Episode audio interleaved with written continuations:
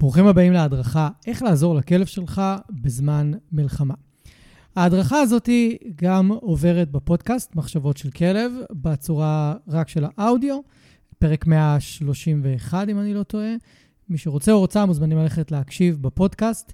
מי שרוצה את כל הגרסה המלאה, יחד עם הוידאו והתמונות וכל מה שאני בעצם משתף פה בפרק, בפודקאסט, בהדרכה, אז מוזמן להיכנס לתיבת הטקסט, ללחוץ על הקישור כדי לקבל את הגרסה המוקלטת, המלאה, ובגרסה המוקלטת המלאה גם תקבלו חוברת הדרכה.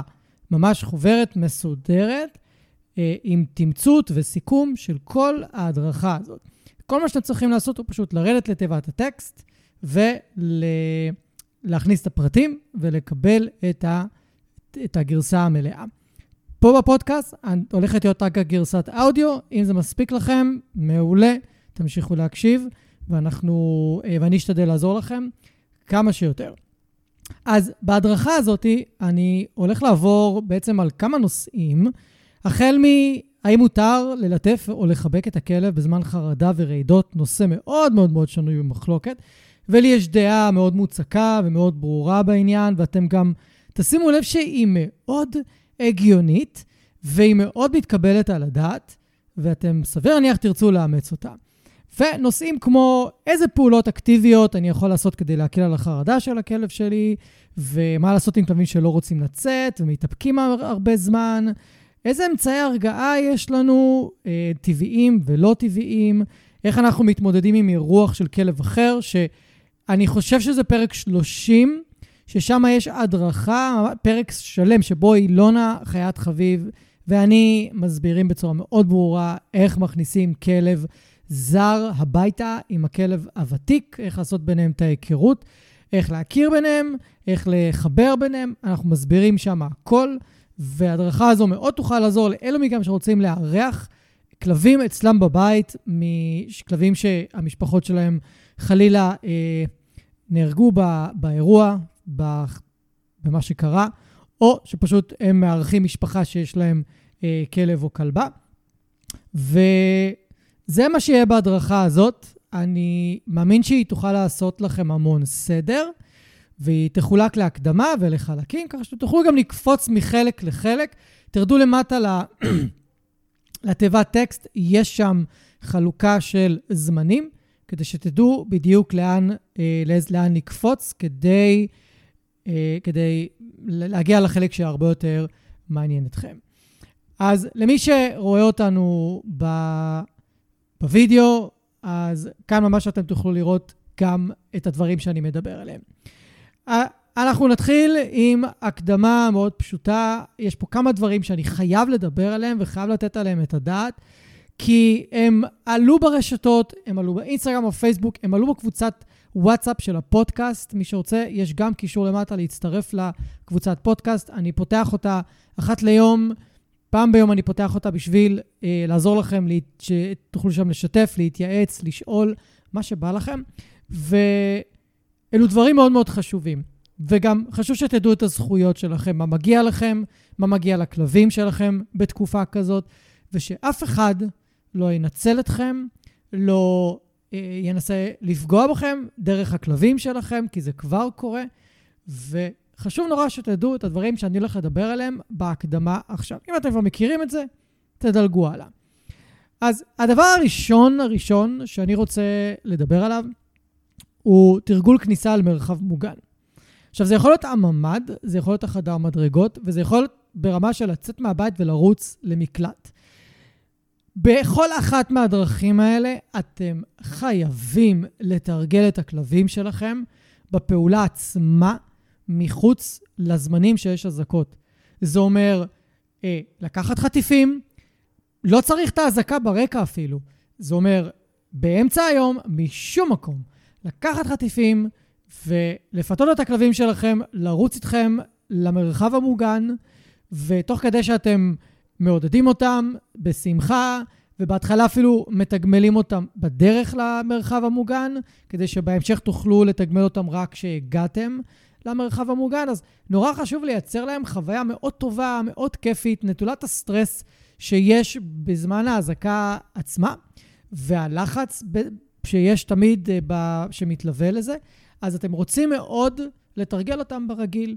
שוב, זה אומר שיהיו חטיפים זמינים כדי שתשתמשו בהם גם באזעקה עצמה, ופשוט באמצע היום לקרוא להם, לפתות אותם לבוא אליכם, לגרום להם לחשוב שמשהו ממש מגניב הולך לקרות באיזשהו חדר אחר, או בחדר מדרגות, או במקלט. ומי שהכלבים שלו כבר רגילים לזה, אז בהמשך אני אדבר על איך אנחנו יכולים להרגיע את הכלבים במקלט או במרחב המוגן עצמו, כדי שיהיו לכם עוד כלים בהרגעה ולעזור להם להתמודד עם המצב. אז זה דבר ראשון, נורא נורא חשוב לתרגל כניסה למרחב מוגן מחוץ לזמנים של האזעקות, כדי להרגיל אותם לחוויה יותר נעימה ויותר כיפית. וככל שיש לכם יותר זמן להגיע למרחב המוגן, עדיף שתנסו לעשות את זה בצורה הרבה יותר רגועה. אני מבין שזה רגע שיש בו המון לחץ ואי-ודאות וקושי, אני מבין לגמרי, ועדיין, ככל שאתם תוכלו להיות יותר רגועים, זה פשוט יעזור לכלב שלכם, ואם יש לכם ילדים, אתם מבינים על מה אני מדבר, זה גם מאוד יעזור לילדים שלכם, ומאוד יעזור גם לכם, בלי קשר. הדבר השני שחשוב לי לדבר עליו בהקדמה זה החוק. לצערי הרב, גם בתל אביב וגם בחולון וגם באירועים פרטיים פה ושם, אנשים מדווחים שיש כל מיני מודעות ובקשות של אנשים באופן פרטני לא להכניס את הכלבים למקלטים ולמרחבים המוגנים. אז אני אומר לכם, אחרי שהתייעצתי עם עורכת דין לזכויות בעלי חיים, סיון אה, רובי נווה, אני אומר לכם, חד משמעית, אין כזה דבר. החוק חד משמעית אומר, וגם משרד החקלאות מצהיר באתר שלו, כל כלב מורשה להיכנס למקלט, ואין מצב שישאירו את הכלב שלכם ויבקשו בכלל, או יכריחו אתכם להשאיר אותו מחוץ למקלט, מחוץ למרחב מוגן, או לא ייתנו לכם להוציא אותו לחדר המדרגות.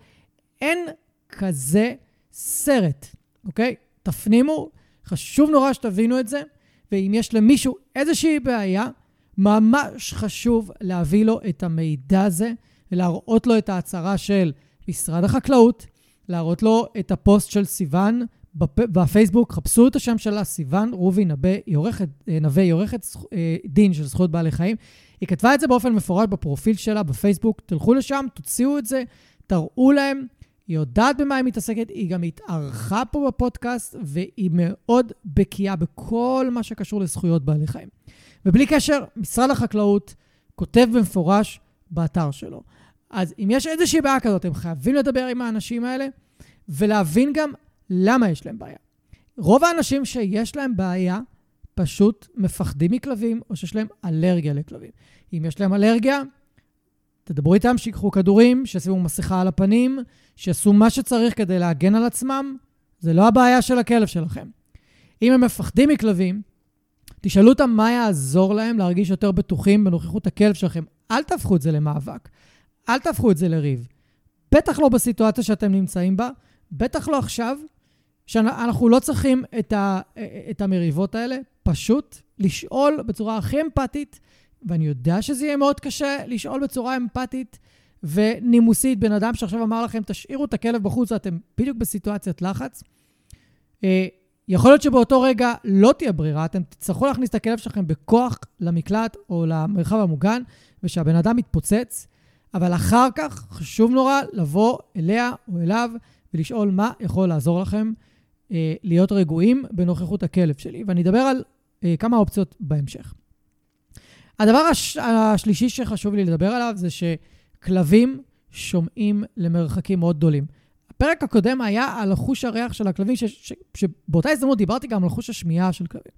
כלבים יכולים לשמוע בשטח פתוח למרחקים של קילומטרים, בהנחה ואין שום דבר שמפריע, כמו עצים או סבך או, או יערות או דברים כאלה שיכולים לבלום את הרעש. אם זה שטח פתוח לגמרי, הם יכולים לשמוע לקילומטרים. ואם זה שטח יותר בנוי, הם ישמעו, אה, הם ישמעו לכמה מאות מטרים. ואם זה שטח שהוא שקט ובנוי, גם אותו דבר, כמה מאות מטרים. אז המשמעות היא, זה שגם אם יש בומים נורא נורא נורא רחוקים מה, הבית שלכם, הם ישמעו אותם. והם גם ירגישו את הוויברציות ואת הרעידות. זאת אומרת שאם אתם שמעתם בום, הכלב שלכם בוודאות שמע בום, וכנראה למרחק מאוד מאוד גדול. אז כשאתם רואים את הכלב שלכם מפחד, ואין אצלכם שום דבר, אפילו לא אזעקה, תהיו בטוחים שהוא שומע את הבומים מעיר סמוכה, שאולי שם כן היו אזעקות, ומעבר לזה, הם קולטים את הסיטואציה. הם קולטים את הסטרס, הם קולטים את החרדה, יש חרדה קולקטיבית מצד בני האדם והחיות שמסביבם, אז ברור לחלוטין שהם יהיו חרדים. ונדבר בהמשך על האסטרטגיות לעזור להם להירגע, אבל חשוב נורא להפנים את הנקודה הזאת, שכלבים שומעים למרחוק, הם מרגישים את החרדה שלנו, וברור לחלוטין שהם יהיו חרדים. כי אני עדיין שומע את הספקות האלה, וזה... ובואו, גם אם אתם תשדרו שאתם מאוד מאוד רגועים, ובפנים אתם תהיו חרדים לגמרי, אבל כלפי חוץ אתם תתנהגו כמו רגועים, זה לא, זה לא יעבוד עם הכלבים שלכם. הם מריחים את הפחד, הם מריחים את, ה, את כל ההורמוני סטרס. זה, זה לא באמת עוזר. אז נדבר על אסטרטגיות אחר כך שבאמת עוזרות להרגיע את הגוף בצורה אה, משמעותית, ואני מקווה שזה בהחלט יעזור לכם להתמודד עם הסיטואציות. ודבר אחרון להקדמה הזאת, חברים יקרים, בבקשה. בתקופה הזאת המון כלבים הולכים לאיבוד. אנא, שימו קולר עם אה, תג שם, פרטים מלאים שלכם, ובבקשה תוודאו שהשבב שלכם, של הכלב שלכם מעודכן עם הטלפון שלכם והכתובת המלאה שלכם, כי המון כלבים בורחים, המון מתנדבים יוצאים לדרום כדי לאתר את הכלבים האלה, הם סורקים אותם, ואם הפרטים שלכם מעודכנים, זאת הדרך הבטוחה שהכלב יחזור אליכם כמה שיותר מהר. אם הפרטים לא מעודכנים, ייקח הרבה יותר זמן עד שהוא יחזור, ואולי אפילו לא תמצאו אותו. אז תג שם יכול ליפול, אבל אם יש אותו, זה מאוד מאוד מאוד אה, יעזור לאתר, את ה, לאתר אתכם יותר מהר. כי לפעמים יש תקלה עם השבב, קשה לקרוא אותו, הכלב לא נותן כל כך שיתקרבו אליו, וכל מיני סיבות כאלה ואחרות. אז בבקשה תדאגו לשבב מעודכן ולקולר עם הפרטים שלכם, ולא לשחרר כלבים מרצועה. בשום פנים ואופן, אם אתם גרים באזור עם אזעקות, ויש לכם אפילו את החמש דקות לרדת למטה לעשות צרכים לכלב שלכם, גם אם זה אזור סגור שהכלב שלכם רגיל להיות משוחרר בו, כמו מתחת לבניין, או איזו גינה קבועה, או אפילו גינת כלבים. במצבי סטרס כאלה ופאניקה, כלבים פשוט תופסים את הרגליים שלהם ובורחים. הם לא חושבים בצורה הגיונית, הם לא מתנהגים בצורה הגיונית, הם פשוט נעלמים. ויש המון המון סיפורים ברשת כרגע על כלבים שנבהלו וברחו, במיוחד באזורים שבהם היו נפילות ובומים וזוועות כאלה ואחרות. אז מאוד יעזור אם אתם תדאגו לזה, ואל תשחררו את הכלבים שלכם מרצועה. אתם רוצים לתת להם קצת יותר חופש, פשוט שימו עליהם רצועה ארוכה של 4 או 6 מטר, זה מספיק טוב כרגע, פשוט ככה. בחלק הראשון של ההדרכה אני רוצה לדבר על הנושא המאוד שנוי במחלוקת, שהוא האם מותר ללטף או לחבק כאשר הכלב חרד, כאשר הוא רועד, כאשר הוא מפחד, ומה המדע שאנחנו מכירים היום אומר על הנושא הזה. אז קודם כל, חשוב לי להדגיש שפחד זהו אינו התנהגות, פחד זהו רגש. וכשאנחנו מדברים על חיזוקים ועונשים, אנחנו מדברים רק על התנהגויות. האם אני יכול לחזק את הכלב שלי שישב יותר, או שיבוא אליי יותר? האם אני יכול להעניש את הכלב שלי אם הוא עולה על השיש וכאלה, כדי שהוא יפסיק לעשות את זה? אלה התנהגויות. אני יכול לחזק ולהעניש, או להתעלם אך ורק מהתנהגויות. אני לא יכול לתת חיזוק, כמו אוכל, ולהגביר רגש, להגביר את הפחד של הכלב. לא אפשרי. המדע הוכיח את זה פעם אחר פעם. המדע היום מתייחס לרגשות כמשהו שאנחנו לא יכולים לחזק באופן אופרנטי כמו התנהגות. יש דרכים אחרות לחזק את הפחד, אבל גם אז, איך אנחנו בכלל יכולים למדוד האם רגש התחזק או נחלש? זה עניין מאוד אישי, זה אינדיבידואלי. אני לא יכול להחליט עבור הכלב האם הפחד שלו עלה או ירד. אני יכול להראות לכם כלבים שלמרות שההתנהגות שלהם פחתה, זאת אומרת, כאילו הביטוי ההתנהגותי של פחד פחת, הפחד נראה לי, או אני מרגיש, הוא נשאר די אותו הדבר. זאת אומרת, אין שינוי.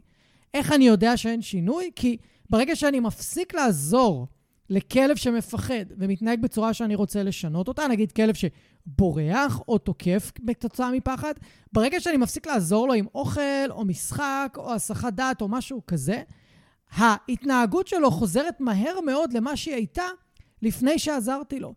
ומה זה מלמד אותי? שהפחד לא פחת, הפחד נשאר אותו הדבר, פשוט הביטוי ההתנהגותי ירד או השתנה.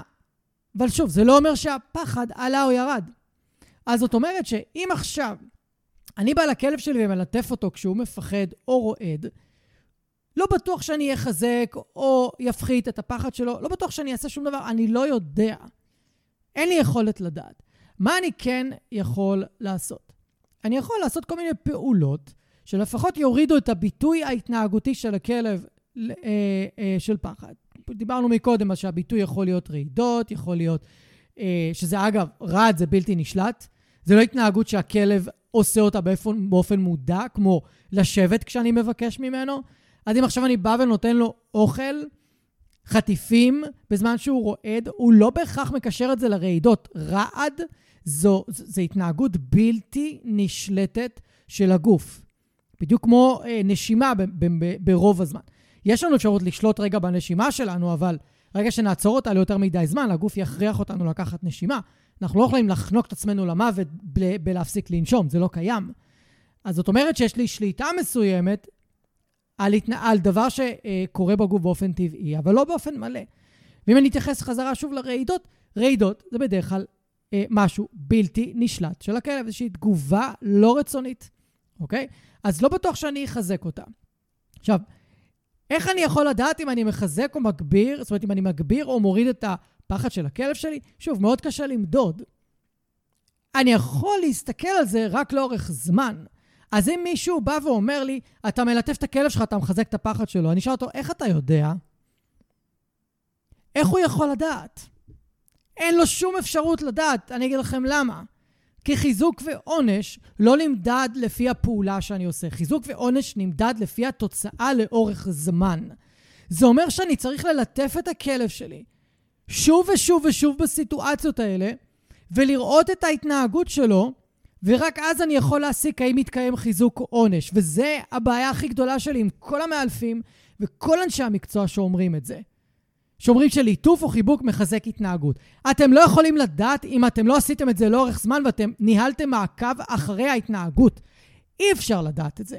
וזה מעצבן לשמוע אנשי מקצוע אומרים את זה. כאילו הם, הם מתי שנוח להם, הם לוקחים את המדע ומשתמשים בו, כמו תיאוריית הדומיננטיות שמסרבים להניח לה וממשיכים להאחז בה, כאילו זה הדבר הכי טוב שאי פעם הומצא בתחום הכלבים.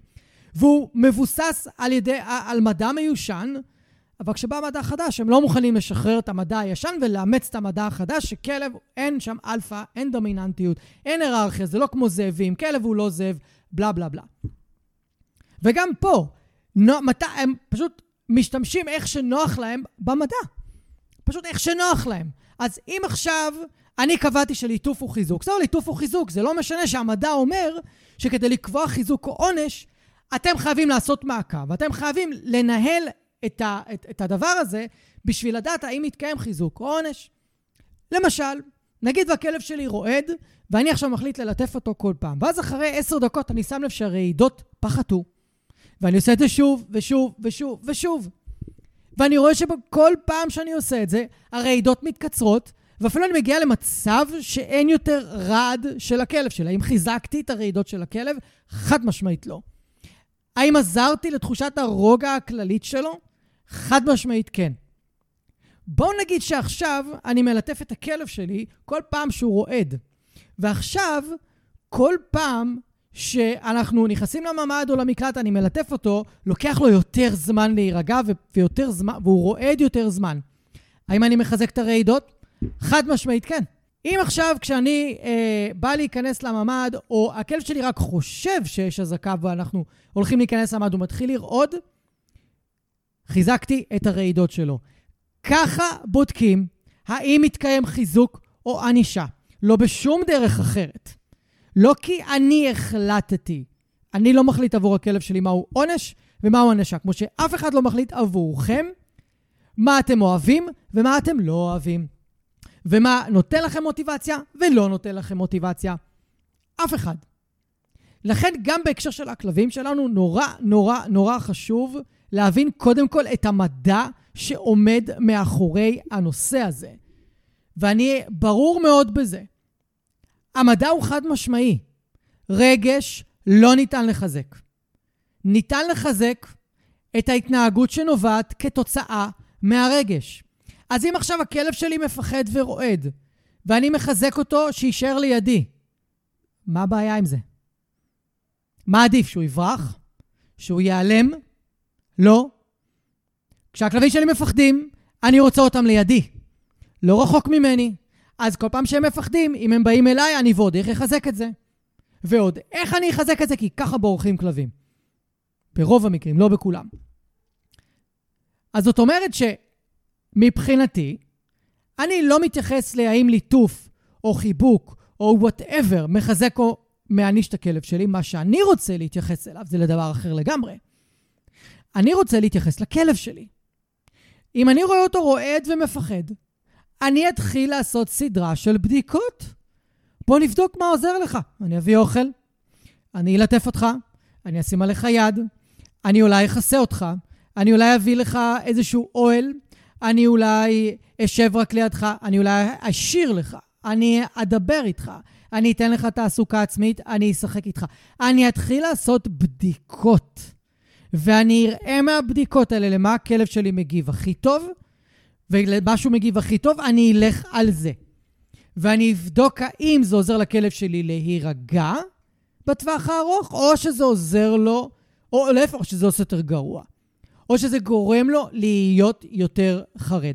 ככה אני יודע איך לעזור לכלב שלי, ואל תיתנו לאף אחד מבחוץ להגיד לכם, לא, מה שאתם עושים הוא לא נכון. איך לעזאזל הוא יודע אם הוא לא שם? איך לעזאזל הוא יודע אם הוא לא עשה את זה בעצמו 10-20 פעם וראה את התגובה של הכלב? ויותר מזה, יותר מזה, אם אתם לא מחברים לכלב שלכם מד דופק, מד נשימות ומד לחץ דם, איך אתם יודעים אם הוא רגוע יותר או חרד יותר? אתם לא. אתם לא יכולים לדעת. חרדה ולחץ זה מצב פיזיולוגי. אגב, גם אישונים מורחבים מעידים על לחץ. זאת אומרת שאם עכשיו אני אשים לכלב שלי איזשהו אה, מכשיר שמודד את, ה, את המדדים האלה, ויש אגב מכשיר שנקרא PetPace. PetPace עולה ים כסף, אבל הוא בודק את הדברים האלה. אני אשכרה יכול לשים על הכלב שלי את, ה, את הקולר הזה ולבדוק. דופק, נשימות, אישונים אני צריך להסתכל, קצב לב, לחץ דם, טמפרטורה, ואני יכול לראות אם הכלב שלי יורד ברמת הלחץ שלו או לא. אבל אם אני לא שם יד בחזה של הכלב שלי ומודד דופק, אלא רק מסתכל עליו, איך אתה יודע שאני מחזק? ואולי כלב שרועד עכשיו ומפחד, והבעלים שלו בא ושם עליו יד, במקום שהכלב אוהב ומוכן שישימו עליו יד שם. וביד השנייה אני מודד דופק, ואני רואה שהדופק שלו פוחת, והעוצמה של הדופק יורדת, אבל עדיין כלפי חוץ אני לא רואה שהרעידות פחתו, אבל אני שומע בדופק שלו שכן. אז מה, אני לא אמשיך לעשות את זה, כי אני לא רואה כלפי חוץ את התגובה של הכלב? זה בדיוק הנקודה. כל מי שאומר ברשת שחיזוק או חיבוק או וואטאבר מחזק את הפחד, פשוט לא מבין מהחיים שלו כלום. משתמש במדע איך שבא לו, לפי מה שמתאים לו, וכנראה לא פתח מעולם איזשהו מאמר או סטאדי או איזשהו ספר שקשור לדבר הזה. כל בן אדם וכל כלב וכל חי וכל יצור על פני האדמה מרגיע אותם משהו אחר, ועוזר להם משהו אחר. זה התפקיד שלכם, בתור הבעלים של הכלב, ומי שחי איתו ומכיר אותו, להבין מה עוזר לו. אנחנו נדבר עוד מעט על דברים שאתם יכולים לנסות. אבל תעשו ניסויים. תלטפו את הכלב שלכם עם גב כף היד, עם אה, הפנים של כף היד, עם אצבע אחת. אתם יודעים שיש כלבים שאני מלטף אותם עם אצבע אחת בלבד, ואז הם מוכנים שאני אלטף אותם, כלבים שלא נותנים לאף בן אדם ללטף אותם. לי הם נותנים, כי אני שם רק אצבע. כנ"ל עם חתולים, אני שם רק אצבע, ואז הם מוכנים שאני אגע בהם. ויש כאלה שאוהבים מעין מגע רופף כזה, שניים, שלושה ליטופים רופפים ולעזוב אותם. עוד איזה שני רופפים כאלה ולעזוב אותם. ויש כאלה שאוהבים להיצמד, רק להיצמד, בלי שילטפו אותם, בלי שישימו עליהם יד, רק להיצמד, להיות קרוב, להרגיש את הדופק, להרגיש חום גוף, זה הכל. הם לא זקוקים למשהו אחר מעבר. אז תלמדו להכיר את הכלבים שלכם. ויש כאלה שרוצים רק אוכל. רציתי להגיד את זה לפני, אבל יש רק אוכל, רק תן לי אוכל. עזוב אותי מכל השאר. אל תיגע בי, אל תנשום לכיוון שלי, אל תסתכל עליי, אל תתקרב אליי. לא רוצה כלום. כשאני חרד, תן לי אוכל. זה מסיח אותי, זה עוזר לי, זה עושה לי טוב, זה, זה עוזר לי. או נדבר על דברים אחרים שיעזרו. אבל בתור התחלה זה יעזור. והנה הדבר המדהים הוא, אנחנו יודעים לפי המדע, שכדי לשנות רגש שלילי, שגורם להתנהגות לא רצויה, אנחנו צריכים לחבר לאירוע השלילי, לאירוע שגורם לרגש השלילי, משהו חיובי. קוראים לזה התניית נגד. התניית נגד. זאת אומרת שאם עכשיו אני רוצה שהכלב שלי יפחד פחות מכלבים אחרים ברחוב, כל פעם שהוא יראה כלב ברחוב, והוא עדיין לא יתפרץ או ברח או יתנהג בצורה שאני, לא, שאני רוצה לשנות. אני יכול לתת לו אוכל, אני יכול לשחק איתו, אני יכול להרחיק אותו משם, תלוי מה הכלב שלי רוצה. ואני מבטיח לכם שאם הכלב שלכם ישתף פעולה, יש מקרים קיצוניים שהכלב מאוד מאוד חרד והוא לא רוצה אוכל, לא רוצה משחק ולא רוצה כלום, ויש לו כבר חיזוק נורא גדול מלהתפרץ על כלב אחר ולהבריח את הכלב כביכול, ואז זה החיזוק שלו, אבל נשים את הכלבים האלה בצד, רגע לדיון. אם הכלב שלכם אוהב לשחק ואוהב אוכל, אתם בהכרח תשנו את הרגש שלו כלפי הכלבים שהוא רואה ברחוב. לא בטוח שהוא יאהב אותם, אבל הוא כן יכול להיות הרבה יותר רגוע כשהוא רואה אותם. זאת אומרת שאם אני רוצה לשנות רגש שלילי, אני חייב לחבר אליו משהו חיובי שהכלב שלי בהכרח אוהב. אז איך יכול להיות שכלב שהליטוף שלי אה, נעים לו, יחזק את הפחד שלו? איך? לא עובד. בואו אני אסביר לכם מתי ליטוף יגביר פחד. או יגביר לפחות את הביטוי ההתנהגותי שנובע מהפחד. כי לא, שוב, כמו שאמרתי, אין לנו דרך למדוד עוצמת רגש. אין לנו, אוקיי? אין לנו. אז זאת אומרת שאם אני מלטף את הכלב שלי והוא מאוד לא אוהב את זה, וזה לא נעים לו, והוא כרגע במצב חרדה וזה לא נעים לו, אז יכול להיות שאני אראה כלפי חוץ ביטויים יותר חזקים של החרדה. כי אני, לא נעים לו בגלל משהו שקורה בחוץ, וגם לא נעים לו ממני, ממה שאני עושה לו. אז ברור שאני יכול לחזק את הפחד שלו. או להגביר את הביטוי ההתנהגותי שנובע מהפחד. שימו לב שאני עושה את ההפרדה הזאת.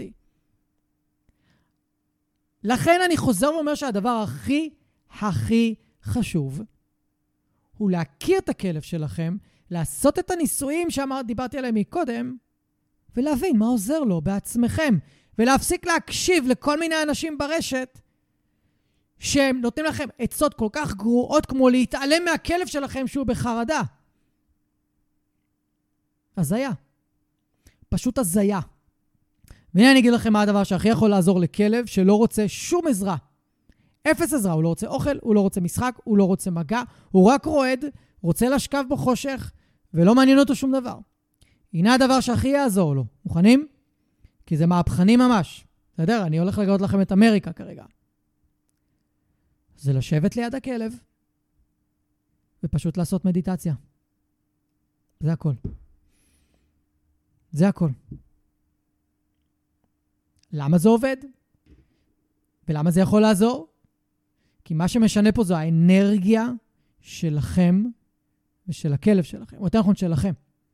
אם אתם יכולים לייצר בחדר אנרגיה הרבה יותר רגועה, במיוחד אם יש עוד בני משפחה בבית, כי אם אתם כמה שעושים את זה, האפקט יהיה הרבה יותר חזק, וזה מוכח מדעית. זה מוכח מדעית, אני אמצא את זה, וזה מוכח מדעית שזה עובד. אז אם יש משהו שהכי יכול לעזור, זה זה. ואם אתם מתקשים עם מדיטציה, פשוט תתכנסו ביחד ותעשו נשימות. תתרכזו יחד בלנשום בצורה מסונכרנת. מי שנמצא בעולמות הטנטרה יודע טוב מאוד שנשימה מסונכרנת עם בן או בת זוג, פרטנר, גורם להם להיות מחוברים הרבה יותר ביחד. זאת אומרת, שאם אתם יכולים לסנכרן נשימות כבני משפחה ביחד, או רק אם אתם לבד, זה עדיין טוב, ולהתרכז בזה חזק, פרק זמן ממושך, אתם תראו את הכלב שלכם יותר רגוע. אני לא אומר שזה ירגיע אותו לגמרי, הוא יהיה יותר רגוע, ונחשו מה? זה גם יעזור לכם.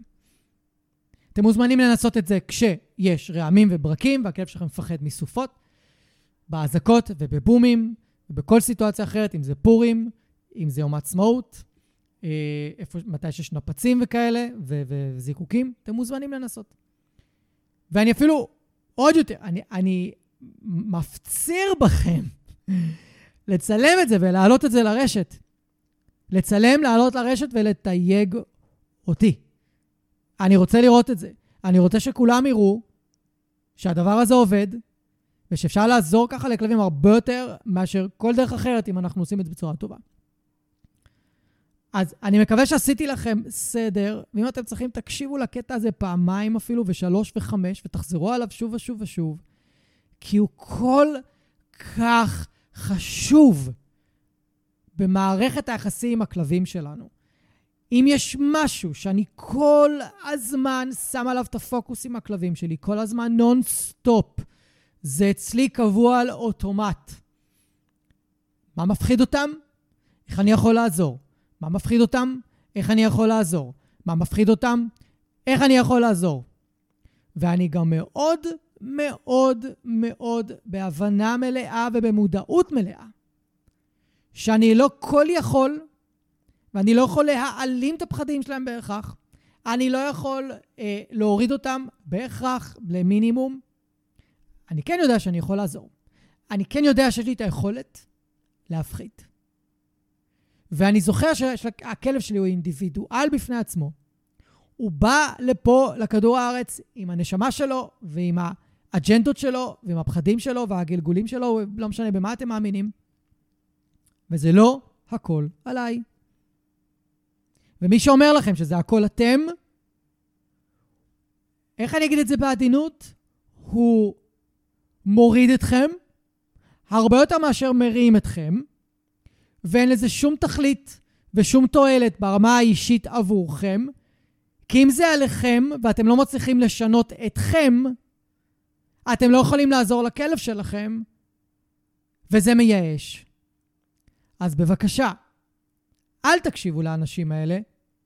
קחו את העצות שאני נותן לכם פה בהדרכה, תפנימו אותם, תנסו אותם, ותבינו מה עובד על הכלב שלכם. ואם מישהו אומר לכם שזה בגללכם וזה אתם ואתם צריכים לשנות אתכם, אני, יש לי איזה משפט קבוע שאני אומר לאנשים האלה, אני שומר אותו לעצמי, לא אשתף אותו כאן, זה משפט מאוד לא, לא סימפטי, כי פשוט באיזושהי תקופה, הייתה תקופה ש, ש, שאמרו לי את זה הרבה והיה נמאס לי לשמוע את זה, כי אני הבנתי בשלב שזה לא נכון, אוקיי? אז תעשו את המאמץ, תבינו מה עוזר לכלבים שלכם, ואם אתם רוצים עדיין להתייעץ ולשאול שאלות, בואו לקבוצת וואטסאפ, מחשבות של כלב. אה, אם אתם לא מוצאים אותה, תשלחו לי הודעה ואני אשלח לכם את הקישור. אתם מוזמנים להצטרף ולשאול שם ולהתייעץ ולשאול עוד על הנושא הזה, ואני אשמח לענות לכם ולנפץ לכם את המיתוסים המטומטמים האלה ולעזור לכם להבין איך נכון להתייחס לכלב האישי שלכם. ואנחנו עוברים לחלק השני. בחלק השני אני רוצה ללמד אתכם על פעולות אקטיביות שבאמצעותן אנחנו יכולים להקל על חרדה של כלבים. ואגב, אם אתם תיקחו את הקונספט של מה שאני אלמד עכשיו, אז גם תוכלו ליישם את זה בחיים שלכם. אוקיי? אני אנסה להקביל ולתת דוגמאות לחיים האישיים, אבל אם אני צריך לתת דוגמה מאוד פשוטה ומאוד מוכרת והוליוודית אפילו, זה כשאנחנו מרגישים מבואסים, אנחנו אוכלים. כי האכילה גורמת לנו להרגיש טוב, היא משחררת דופמינים. היום לצורך העניין גם אנחנו ניכנס פשוט לרשתות חברתיות, נראה טיקטוקים, רילסים וכאלה. זה יעשה לנו טוב, ניכנס לנטפליקס, נראה ריראנס של אה, חברים, כי זה מצחיק וזה עושה לנו נעים. אותו דבר. יש את כל האנשים, יש אנשים שיעשו דברים אחרים, הם יעשו מדיטציות, הם, יעשו, הם ירוצו, הם ילכו למכון כושר, ייפגשו עם חברים, ייפגשו עם משפחה, וואטאבר. אז כל אחד ומה שעושה לא טוב, אבל אנחנו עושים את אותו הדבר בדיוק כמו הכלבים שלנו.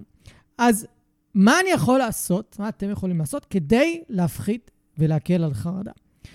אה, מי שרואה את הגרסה המוקלטת, אז יש גם על המסך מופיע כרגע הדברים שאני הולך לדבר עליהם. שוב, יש קישור למטה, אתם מוזמנים להיכנס, לא, אה, להכניס את הפרטים ולהצטרף להדרכה המוקלטת. אה, אז ככה, קודם כל נדבר על תעסוקה עצמית. אתם מכירים את רוב הדברים שאני הולך לדבר עליהם, ואני מזמין אתכם גם להיות יצירתיים, כי אה, למה לא בעצם? למה לא? אז תעסוקה עצמית, בואו נדבר על מה שאתם יכולים אה, לקנות קודם כל בחנויות. אז כולנו יודעים שליקוק וחיפוש, שימוש באף, הערכה, אלה שתי פעולות שיש בהן מנגנון הרגעה מובנה בילד אין בתוך הכלב. אנחנו יודעים את זה, המדע כבר יודע להגיד לנו את זה. מה, המרכז הרגיעה במוח קרוב מאוד למרכז הערכה במוח. הם מאוד קרובים אחד לשני, והם משפיעים אחד על השני. אנחנו יכולים לראות כלבים, וזה הוכח אגב, מדעית גם, שריחרוח של רבע שעה, 10-20 דקות רציף, מוריד דופק, מוריד קצב לב, מוריד קצב נשימות ומוריד לחץ דם, והוא פשוט מרגיע. ובגלל שאנחנו לא יכולים לצאת החוצה, אנחנו חייבים לנסות ולייצר לכלב איזה משהו בבית שיעשה את אותו אפקט. אוקיי? אז בואו נדבר על, קודם כל, צעצועים שאתם יכולים לקנות, שיכולים לעזור במובן הזה.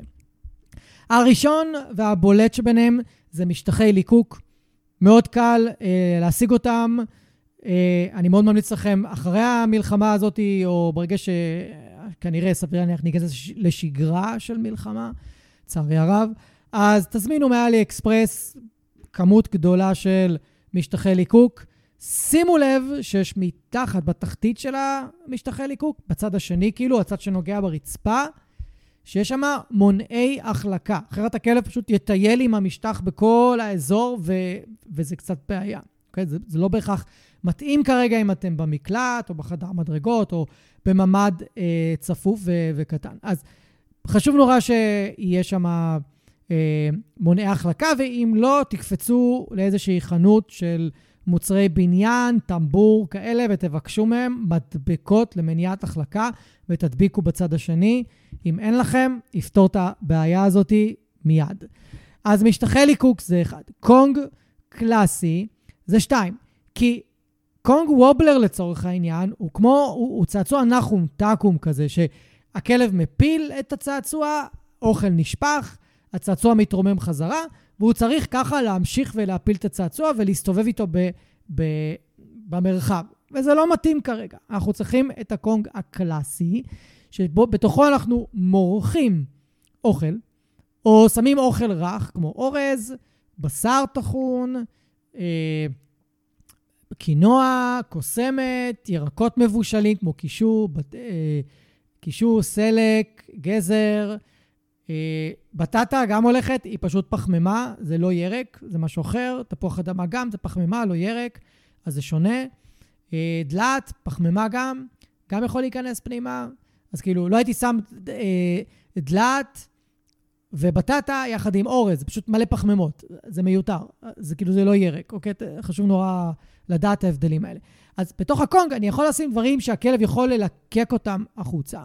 ובגלל שיש לקונג חריץ קטן, יש לו פתח גדול ופתח קטן, אז בפתח הקטן אני ממש יכול להעביר חוט, לעשות קשר סבתא בצד השני, למשוך את החוט חזרה. זה חוט שצריך להיות באורך של מטר וחצי, שתיים.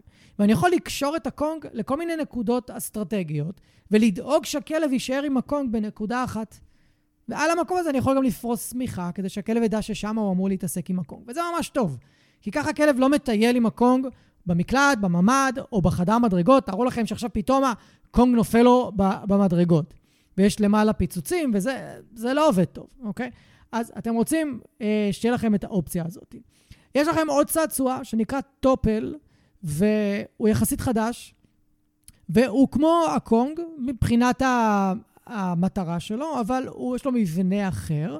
הפתח יותר גדול, ויש שלבים שיותר נוח להם להוציא ממנו את האוכל, וזה גם, אפשר למרוח שם דברים, אפשר לתקוע שם דברים, אז זה גם יכול לעזור לכם. אותו עיקרון, צעצוע טיפה שונה, ויכול לעבוד. יש לכם, אה, לקונג יותר נכון, יש עוד המון מוצרים כמו הכוכב ים, ועוד כל מיני, שכחתי את השמות שלהם, שפשוט, הם, יש להם מבנה כזה, שאפשר למרוח אוכל או להכניס אוכל בתוך uh, הדפנות של הצעצוע, והכלב פשוט יכול ללקק את האוכל משם. ואז שם יותר מתאים למרוח כמו חמת בוטנים, יוגורט. Uh, אני לא חסיד של גבינות, אני לא מורח גבינות, אבל אם נגיד זה מה שהכלב שלכם אוהב, אז קוטג' יכול ללכת אחלה, יש בו מעט לקטוז והוא, והוא סבבה. Uh, יוגורט, אבל יכול ללכת טוב, במיוחד אם הוא ממותק. עדיפות, העדיפות היא למתיקות מעודנת ולא אה, מתוק לגמרי. ו... אז אם אין ברירה, אז בסדר, תשתמשו ב... במשהו שהוא יותר אה, אה, חלבי. אבל בשר ילך מעולה בדרך כלל, בשר טחון, ומי שרוצה אה, רעיונות לאיזה בשר להשתמש, אז אה, אתם יכולים לקנות בשר דרך אה, חנויות כמו דוגו או כלב טבע, שמוכרות מזון טבעי של חברות כמו מיט, הנריז, האו מיאו, פיור דוג, אה, קרנילאב, אה, יש עוד שמות ברח לי, קניס נייצ'ר, האונד, יש עוד. וזה בעצם מזון מלא ושלם שמיועד לכלבים, שכבר לקחו את כל המרכיבים שצריכים להיות שם, שריר, איברים פנימיים, עצם תכונה, קצת ירקות למי שרוצה, שמו את הכל, ערבבו את זה, טחנו את זה, עשו את זה מנה, ואפשר לתת את זה כאוכל לכלבים שלי. זה מה שהכלבים שלי אוכלים ביום-יום, אגב. הם לא אוכלים אוכל יבש. אז זה יכול לעזור לכם, כי זה גם מחליף את האוכל, וזה הרבה יותר איכותי מהאוכל יבש, אני לא הולך להיכנס לזה פה, וגם אתם יכולים למרוח את זה, ולשים את זה בקונג, ולשים את זה בטופל, ולהמציא כל מיני משחקים וחידות משלכם. ולשים את זה גם שם. ואז זה פותר לכם את הבעיה, כי אם אתם תקנו קופסאות שימורים ותמרחו אותם, קופסאות שימורים זה זבל של הזבל של המיץ של הזבל. יש כמה אה, גרסאות של קופסאות שימורים עם אוכל לכלבים שהן באמת איכותיות, אבל הן בודדות ואני לא אכנס כרגע לא, לאיזה מהם טוב, כי עדיף פשוט שתקנו את המזון הטבעי. הוא הרבה יותר בריא, הרבה יותר טוב, אתם יודעים מה יש שם, והחברות שקופות לגבי המרכיבים וה...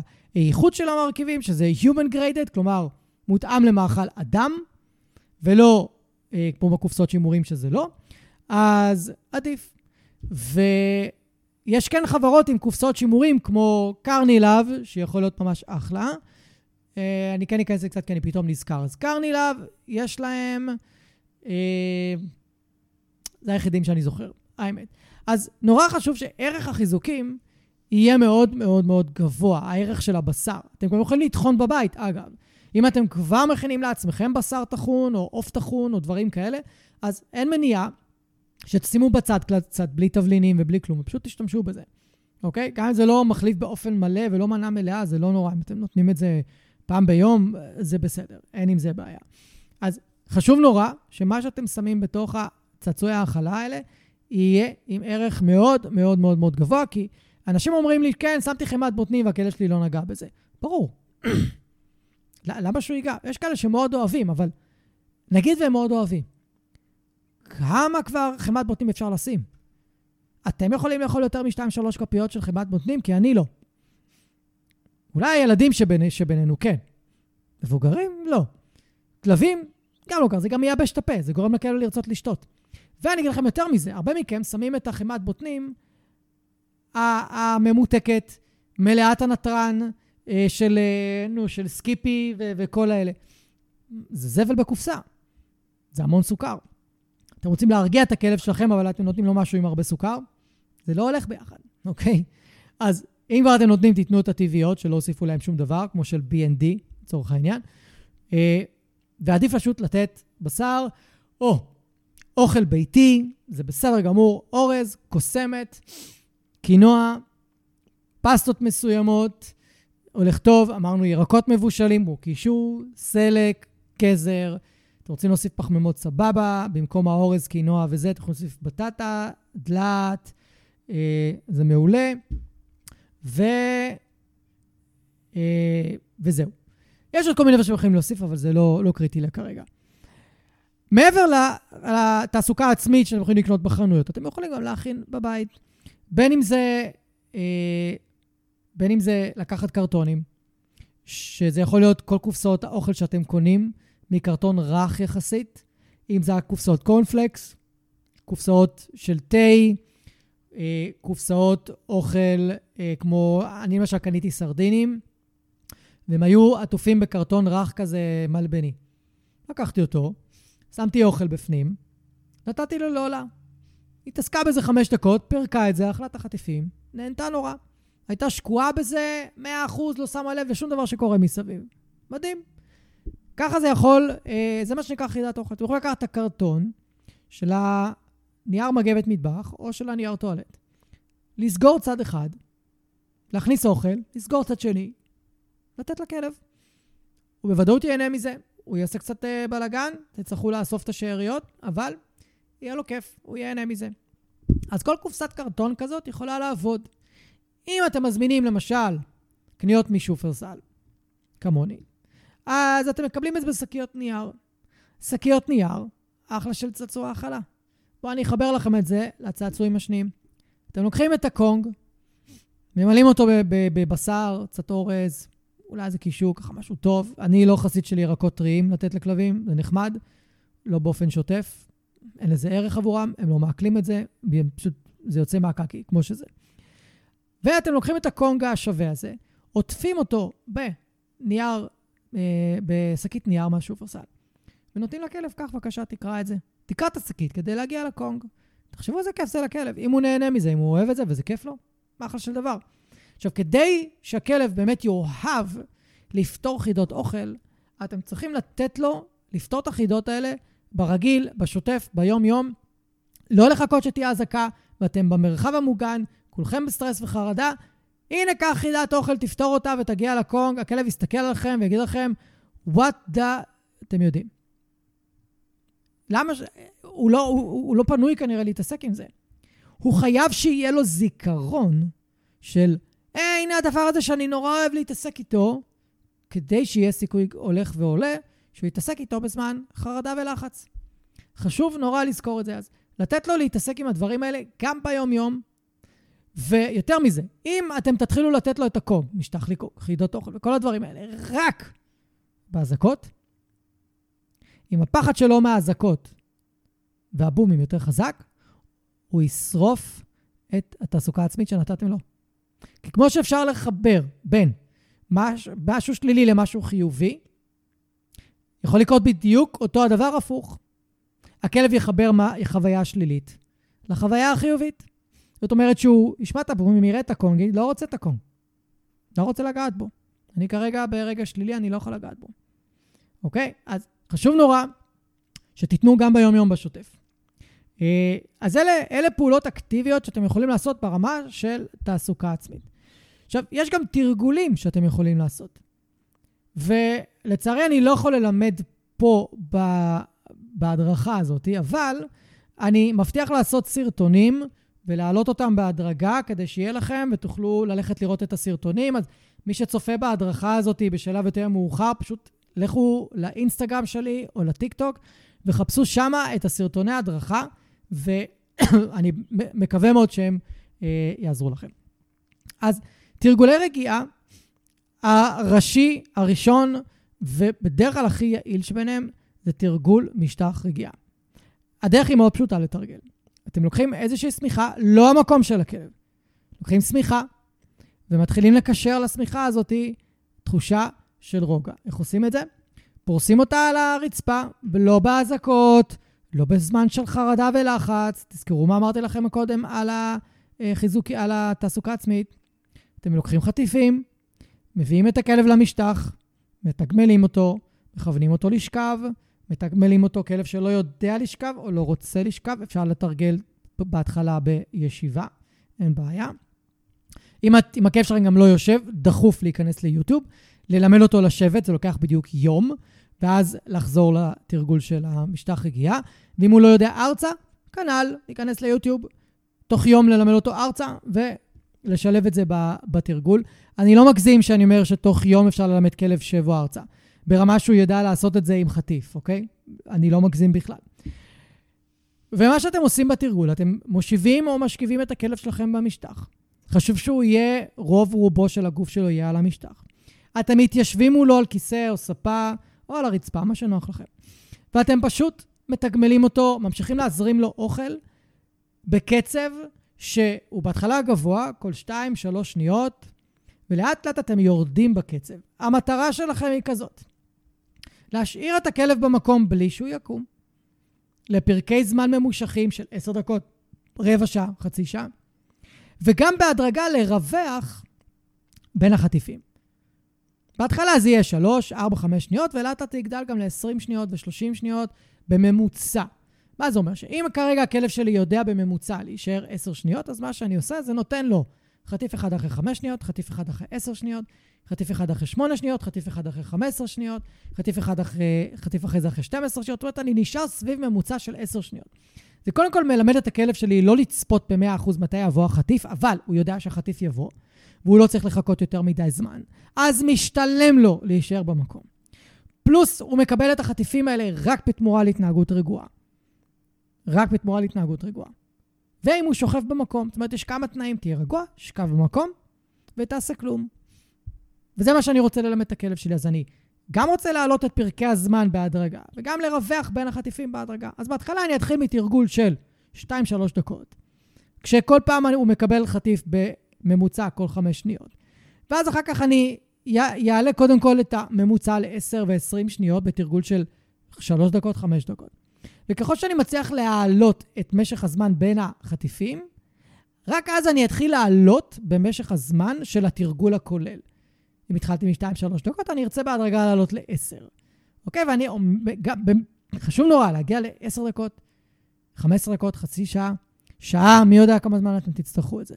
והתרגיל הזה, אם הכלב שלכם יודע לעשות אותו, יכול לעזור להרגיע אותו מאוד מהר, ובתוך התרגיל עצמו אפשר גם לשלב אה, טכניקה שנקראת בר פתוח, בר סגור. שאני אדבר עליה בהמשך, אוקיי?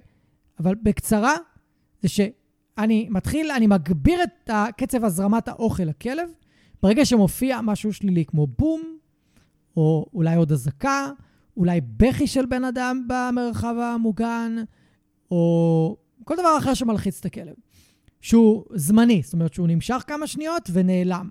נגיד הופיע בום, אני מזרים לכלב חטיפים בקצב מאוד מאוד מהיר בזמן התרגול של המשטח רגיעה, וכשהבום נגמר, אני מאט את הקצב וחוזר לקצב ההכלה הקודם, שעוד לפני הבום, אוקיי?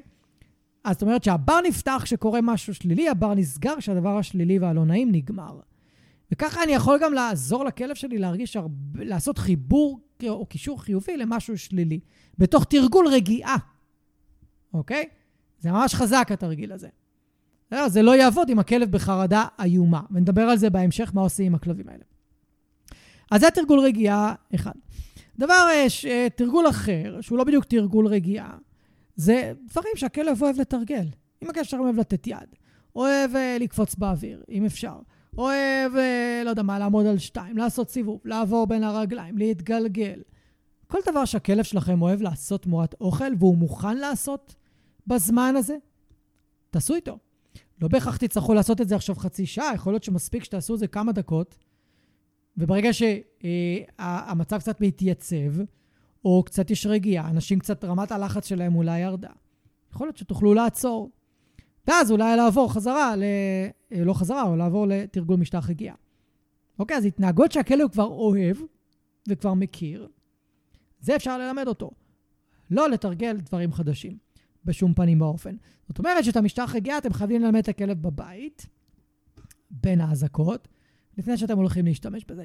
העניין הוא זה שכלבים שמאוד אוהבים אוכל, ובאופן כללי כבר מכירים את הקונספט של לשכב, עולים על הפואנטה די מהר ולומדים את התרגיל מאוד מהר ברמה של יום, יומיים. אה, כל עוד אתם מתרגלים את ה-3, 4, 5 פעמים ביום. וגם פה, מילה על ערך החיזוקים. אתם לא יכולים לתרגל עם הכלב שלכם במצבי סטרס עם חטיפים פושטים. אי אפשר. יכול להיות שבזמנים רגילים חטיפים פושטים יעבדו. ויכול להיות שבזמנים רגילים חטיפי בשר מיובש יעבדו. אבל אם אתם עכשיו נכנסים לממ"ד או למרחב המוגן, והקשר שלכם בחרדה או, או מפחד נורא, יכול להיות שהחטיפים האלה לא יעבדו. מה כן יעבוד? סביר להניח שבשר טרי אה, לא חייב להיות מחומם. עוף מבושל, בקר מבושל, הודו מבושל, דגים אה, מבושלים. אמיתי. זה מה שכנראה יעזור. ואז אפשר לערבב אותם עם הבשר המיובש. תשתדלו לשמור על אותו חלבון. סוג חלבון, לא, לא לערבב יותר מדי. ואז, ה... אם ערבבתם עכשיו עוף עם חזה עוף מיובש, שקניתם בחנות, שהכלב אוהב, אבל הוא לא אוהב במצבי חרדה, סביר להניח שהטעם של העוף המבושל יתערבב עם העוף המיובש, ויעלה את הערך שלו. כנ"ל לגבי כל חטיף אחר. אז תנסו את זה, ותראו אם זה עובד לכם. אבל הערך של החיזוקים הוא סופר חשוב.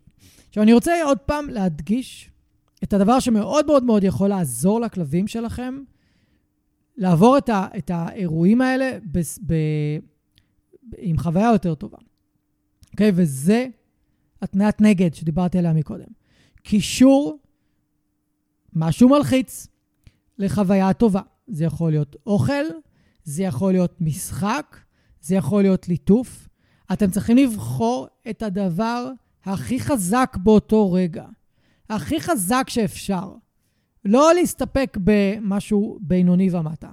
כי אחרת הקישור החיובי הוא חלש, במקרה הטוב, או שהוא לא מתקיים בכלל. זאת אומרת, לא נוצרת התניית נגד. לא קורה כלום, אתם עובדים לחינם בעצם.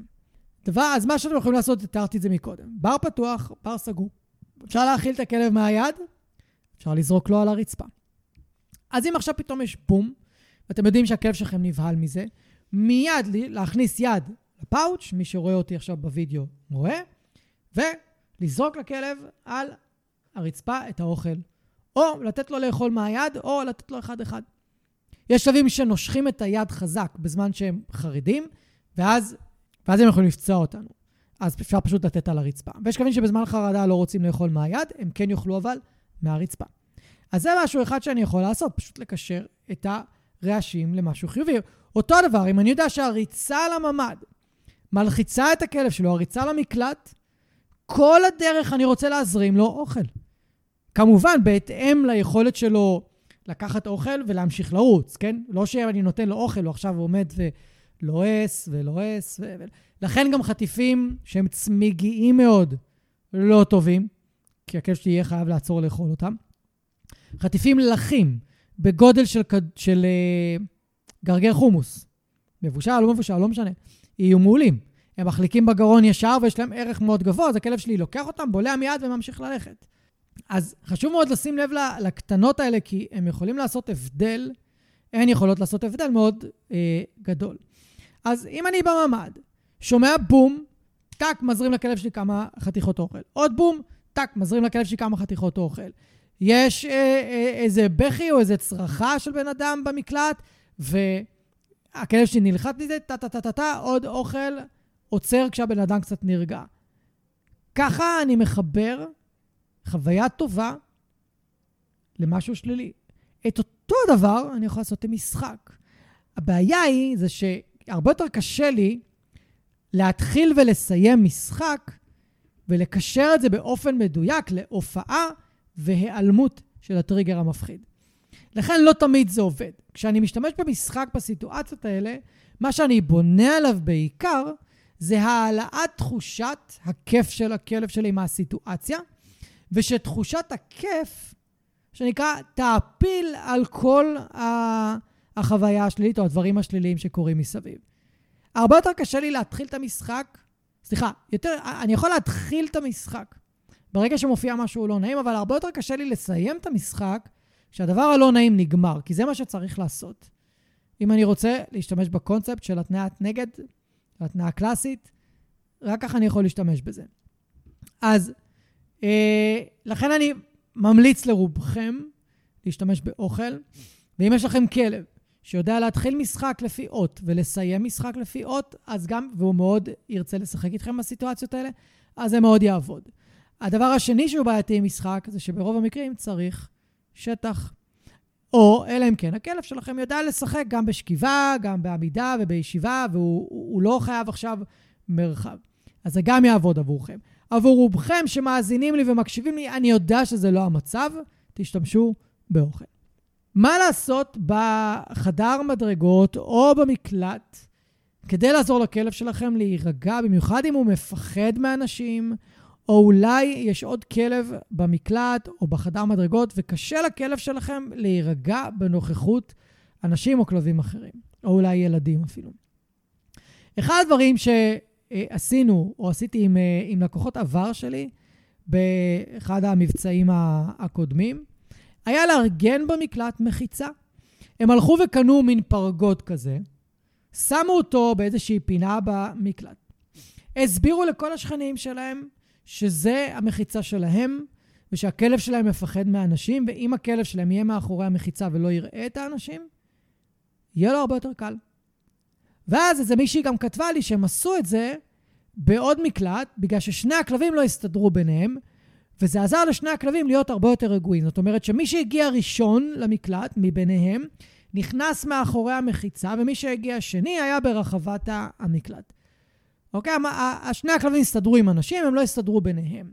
תחשבו איזה אדיר זה, איזה יופי זה, שאנחנו יכולים פשוט להביא מעין פתרונות כאלה. אז מחיצה, איזשהו פרגוד, אפשר לקחת גדר גורים של מטר עשרים, הכי פשוט, ולצפות אותה פשוט באיזשהו פלקט כזה אטום לגמרי, מבחינה ויזואלית, לא אטום לרעש, אטום, אטום ל- ל- ל- שלא אפשר לראות דרכו. או שמיכה מאוד עבה, ואז היא גם קצת סופגת רעשים בקטנה ממש. אולי, אולי זה משפיע, אולי לא. אבל זה מאוד פשוט, וגם אפשר להיסגר בתוך מקום כזה. אני יכול, אם אני מחברת, אם אני שם את הגדר מקיר לקיר, אני ממש יכול להכניס את עצמי לתוך מחיצה ולהקל על הכלב שלי להעביר את התקופה ואת השהייה במקלט או במרחב המוגן, בזמן שיש דברים אחרים בתוך המקלט שיכולים להפריע לו.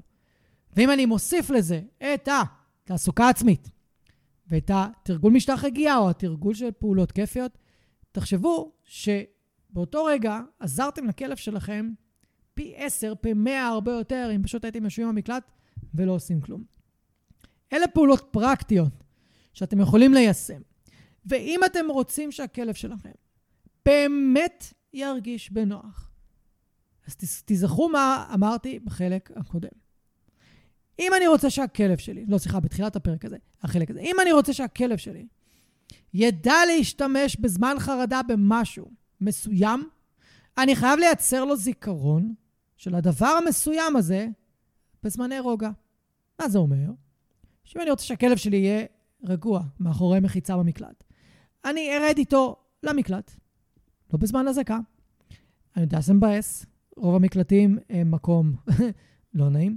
אני ארד למטה למקלט. אה, תרדו עם חבר או חברה, בן זוג, בת זוג, שכן, שכנה, ותתרגלו איתו שם, מאחורי המחיצה. רוגע, משחק, תעסוקה עצמית. זה לא חייב להיות תרגול של שעה. יכול להיות תרגול של עשר דקות, רבע שעה כל פעם. העיקר אבל שיהיה לכלב זיכרון של, אה, אני מכיר את המקום הזה, באנו לפה אתמול ועשינו פה דברים כיפיים. אה, איזה יופי. במקום שהוא מגיע, יורד, במקום שהוא יורד למקלט, או למרחב המוגן, נכנס, מסתכל, נכנס מאחורי המחיצה ואומר לעצמו, מה זה המקום הזה? אני לא מכיר אותו. אני לא רגיל להיות במקום כזה. זה מלחיץ אותי. בומים, גם זה מלחיץ אותי. אה, לא מוכן לשתף פעולה. אני מקווה שאתם יורדים לסוף דעתי, שכל דבר שאתם רוצים שהכלב שלכם יעשה בזמן חרדה ולחץ, אתם חייבים לתרגל אותו בזמני רוגע. אז בחלק הזה דיברנו על תעסוקה עצמית, דיברנו על תרגילים שאתם יכולים לעשות, ודיברנו על הערך של החיזוקים שאתם חייבים להשתמש בו. דיברנו על קישור חוויה שלילית לחוויה נעימה, ומחיצה במקלט, מרחב מוגן, חדר מדרגות, וואטאבר. מעבר לזה, יש עוד משחקים שהם הרבה יותר, הם לא הרבה יותר מורכבים, פשוט צריך זמן ללמד אותם, כמו משחקי קלמר, כמו משחקי חיפוש, אה, משחקי אף, אבל אתם צריכים ללמד את הכלב מראש. ואני יודע מניסיון שרובכם לא לימדתם את הכלבים שלכם, אז אני לא מדבר על, ה, על המשחקים האלה. אני מקווה לעשות סרטונים, אני מקווה להספיק לעשות... הכלבים שלי לא מכירים את, ה, את רוב הדברים האלה גם, כי אף פעם לא לימדתי אותם. אולי זו הזדמנות טובה. ותחפשו פשוט באינסטגרם ובטיקטוק ואת ה, את הסרטונים האלה, במידה והם יעלו, ואני מקווה שהם יעזרו לכם. משחקי אף, אגב, הכי יכולים לעזור, נראה לי שאני אתמקד בהם, כי לא צריך מרחב בשביל ללמד אותם, אבל אתם צריכים ציוד. אז עדיין, התרגילים הקודמים שדיברתי עליהם הם יותר אפקטיביים. ואנחנו נעבור לחלק השלישי. בחלק השלישי של ההדרכה, אני רוצה לדבר איתכם על כלבים שלא רוצים לצאת ומתאפקים הרבה זמן. אז אני אחלק את זה גם, אוקיי? כי יש פה יותר שינוי תפיסתי שאתם צריכים לעשות, לעומת איזשהו פתרון שהוא יעבוד לכם מיידית, אוקיי? כי, כי סביר להניח שלא. קודם כל, הכלבים שלנו יודעים שיש כרגע איזשהו מצב סטרס מאוד מאוד גדול. כולם במצב סטרס איום ונורא, ואנחנו יכולים לצאת החוצה עם הכלב שלנו לחמש דקות, במיוחד אם אה, אתם גרים באזור אזעקות אה, לעיתים מאוד תכופות, באזור אשקלון וכאלה. אזור אשקלון אתם אפילו אולי לא יכולים לצאת מהבית, אז נדבר גם על פתרונות כאלה. וגם אם אתם יוצאים החוצה, בחמש דקות האלה שיצאתם רק לצרכים עם הכלב, אתם, אה, אתם תהיו מאוד לחוצים, אתם תרצו שהוא יעשה את הצרכים מאוד מאוד מהר, והרבה כלבים במצב כזה שאין להם את הטיול הקבוע שלהם, את המסלול הקבוע שלהם להתרוקנות, הם פשוט לא מתרוקנים, זה, זה, זה בעיה. אפילו לא בחצר הפרטית של הבית. אז חשוב נורא שאתם תהיו סבלניים, וזה השינוי תפיסה שאני רוצה שאתם תעשו. הגוף של הכלבים שלנו מאוד מאוד מאוד חכם. הוא יודע שמשהו קורה. הוא יודע שיש פה סיטואציה לא שגרתית ומאוד חריגה. אז אם הכלב שלכם כרגע מתאפק המון שעות, גם אם זה 24 שעות, והוא לא רוצה לצאת מתחת למיטה, והוא לא רוצה לצאת לעשות צרכים בחוץ, זה בסדר. במצבי סטרס כאלה, כל המערכות בגוף עוברות האטה משמעותית, והם אולי אפילו לא ירצו לאכול וישתו פחות, כי הם מבינים כרגע שהם צריכים להיכנס למצב של קיפאון עד יעבור זעם. וזה אומר גם שהם יאכלו פחות, הם ישתו פחות, אז יהיה להם פחות קקי, פחות פיפי, ובאופן כללי, מערכת העיכול עוברת לסלואו מושן. היא לא מעכלת באותה מידה עכשיו. לכן יש כלבים שמסוגלים להתאפק הרבה מאוד זמן, כי הגוף חכם. ואם אנחנו חושבים שהכלב שלנו הולך להתפוצץ מפיפי עוד מעט, ואנחנו לוחצים עליו לעשות פיפי, guess what? נחשו מה? הוא לא יעשה. אז מבחינתי, אם הכלב שלי לא רוצה לעשות, ואני מוציא אותו, מוציא אותו לחצר, יוצא איתו למטה, והוא לא עושה, הוא רוצה לחזור הביתה ולהתחבא, אין בעיה. רוב הסיכויים, עם רוב הכלבים, שהוא כבר לא יוכל להחזיק יותר, הוא יגיד לי, הוא ייתן לי סימנים, הוא ילך לקרקר ליד הדלת, הוא פתאום יצא מהמחבוש שלו, הוא פתאום יתחיל להסתובב בבית, פתאום יתחיל לעשות כל מיני התנהגויות מוזרות כאלה, אתם פתאום תגידו לעצמכם, אה, מה קרה לך? התעוררת? אה, מה קרה לך? השתחררת? אה, אה סוף סוף אה, יצאת מההלם. הוא כנראה מסמן לכם, אני מוכן לרדת, לעשות צרכים, יאללה, קחו אותי. ואז אם אפשרי, פשוט לרוץ למטה, לעשות צרכים. אם הוא רוצה לחזור הביתה, אחרי ההתרוקנות, פשוט לחזור הביתה. כי בעצם אתם מלמדים את הכלב שלכם, שאם אתה לא רוצה לעשות צרכים כרגע, זה סבבה, אם אתה רוצה להתחבא, סבבה. ברגע שאתה צריך להתרוקן, תגיד לנו, אנחנו נרד למטה מהר, אתה תתרוקן מהר ונעלה הביתה. אנחנו לא נסתובב בחוץ ונסתכן באפשרות שיהיה בום חזק, או אזעקות בחוץ שנשמעות הרבה יותר חזק מאשר בתוך הבית, ואני צריך לברוח מהר מהר מהר מהר הביתה, וזה מייצר עוד יותר סטרס לכלב. אז אם הוא, הכלב שלכם לומד, שבמצבים כאלה אתם רק יורדים למטה, ואתם רק עושים איתו צרכים ועולים הביתה, הוא ירצה לשתף איתכם פעולה הרבה יותר, אה, בצורה הרבה יותר טובה מאשר אם הוא יחשוב ויחשוד בכם שאתם גם תרצו לטייל איתו בתקופה כזאת. אוקיי? אז חשוב נורא, תקשיבו לכלבים שלכם, הגוף שלהם חכם, הם מבינים את המצב, אפשר להניח להם ולאפשר להם להגיד לנו מתי הם רוצים לצאת. זה נורא פשוט. בכל הפעמים שאני נזכר בימים של גשם, גשם בלתי פוסק, בשלוש שנים האחרונות, שגרתי ברמת גן, היו לנו ימים שלמים, מהבוקר עד הערב, עד הלילה, בלי הפוגות של גשם. אני יצאתי לטייל בגשם המון פעמים. אין הפוגות, ואם יש הפוגות, אז או שאני ישן, או שאני לא בבית.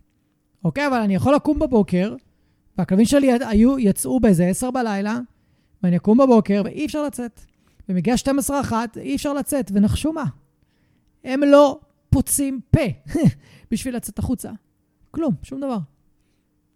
אבל בימים אחרים, הם כן היו אומרים לי משהו. הם כן היו מביעים קצת איזשהו אי שקט. במיוחד רוני הייתה מביעה את האי שקט שלה. אוקיי? אז תנו קרדיט לכלב שלכם, תנו קרדיט לחוכמה של הגוף, אל תכריחו. אלה מכם שגרים באזורים שאי אפשר אפילו להוציא את האף מהדלת, אתם חייבים לעשות שירותים ביתיים, אין לכם ברירה. אם זה במרפסת, אם זה אה, בתוך הבית. ואני חושב שהשירותים הביתיים הכי הכי הכי מוצלחים שאי פעם אני עשיתי, היו דשא סינתטי, שמתחתיו יש איזשהו מצע סופג. אתם יכולים להזמין אה, חיתולים, משטחים סופגים של אנשים שמיועדים לאנשים מבוגרים, ששמים להם על המיטה כשהם ישנים. ולשים כמה כאלה, או תלוי באיזה גודל המשטח דשא שלכם, אבל פשוט לקנות משטח דשא תלוי גם בגודל של הכלב שלכם כמובן. אבל זה משטח שצריך להיות מספיק גדול שהכלב יכול ממש אה, אה, אה, לעלות עליו עם כל ארבע רגליים שלו ולעשות שם פיפי או קקי. והמש... ואת הדשא גם אפשר לשטוף, שזה ממש מעולה. אז אני ממליץ לקנות שני משטחים, שתמיד יהיה אחד בייבוש ואחד בשימוש, ומתחתיו פשוט מצע סופג. ואז יש לכם שירותים ביתיים, שאם אתם לא יכולים להוציא את האף מהבית, אז יש לכלב שלכם איפה לעשות צרכים. ואם יש, לק... אם זה, אם זה חצר, אגב, שהכלב לא מוכן לצאת לחצר, תתנהלו איתו כאילו אתם צריכים לקחת אותו ברצועה לטיול ולצאת מדירה. אותו דבר. חכו שהוא יגיד לכם מתי לצאת. אומר לכם מתי לצאת, הוא מתחיל לעמוד ליד היציאה לחצר, אין בעיה. תפתחו את הדלת, תצאו איתו החוצה. לא לעמוד בכניסה של הבית ולך תעשה, לא. אם הוא מפחד, הוא ירצה אתכם איתו. זה חשוב הקטע הזה. לצאת איתו, ללכת איתו, לטייל איתו. הוא יעשה את הפיפי, יעשה את הקקי, יחזור הביתה מיד, לא צריך להשאיר אותו בחוץ. על אותו עיקרון שדיברתי מקודם. אז השירותים הביתיים האלה ממש ממש יכולים אה, לעזור, ואתם גם יכולים לעשות את זה בעוד כל מיני קונסטלציות. כלבים קטנים, מספיק לשים להם פד סופג בבית, זה מספיק טוב. אה, אישית, הייתי קונה את הפדים הגדולים גם, של אנשים מבוגרים, כי אם זה כלב קטן, כלב טוי, הוא פשוט יכול כמה פעמים לעשות פיפי על, ה, על המשטח הזה, לעומת הפד המאוד מאוד קטן שמיועד לגורים. מי שלא רוצה פדים, בגלל איכות הסביבה, פשוט שימו עיתונים. מתחת לדשא הסינתטי יכול להיות קרטון, ומתחתיו עיתונים, גם מספוג אחלה. ומילה קטנה לגבי הניקיון. אם אתם רוצים לנקות את, ה, את הדשא הסינתטי, אז חשוב נורא שאתם תעשו החלפה באמת עם דשא סינתטי שהוא כבר נוקה. את הדשא הזה אתם רוצים לנקות או במקלחת, או במרפסת, עם צינור או דוש, לא משנה. ו... אבל, לפני שאתם מכניסים את זה לניקוי, פשוט שימו עליו, אה, אה, נו, סודה לשתייה, יחד עם חומץ. וזה ממש ינטרל די הרבה מהריח, וממש ינקה את, ה, את, ה, את המשטח. ואתם יכולים לשים את זה כאילו בכל מיני אה, מוקדים. תשימו את זה במיוחד במוקדים שהכלב עושה עליהם את הצרכים בעיקר. בדרך כלל יש איזה מוקד אחד, שניים כזה. ו... וזהו. פשוט תשטפו את זה במים, תנו לזה להתייבש, וזהו. סביר להניח שתצטרכו להחליף את, ה... את המשטחי דשא האלה, לא יודע מה, כל חודש, חודשיים, תלוי כמה אתם משתמשים, תלוי כמה אתם צריכים להיות סגורים בבית, אבל זה אחלה פתרון למי שאין לו אה, ברירה. ואנחנו עוברים לחלק הרביעי. בחלק הזה אני רוצה לדבר על אמצעי הרגעה שהם טבעיים. דברים שאתם יכולים להזמין באינטרנט, כי המון המון המון מכם שאלתם אותי מה אפשר לתת לכלב.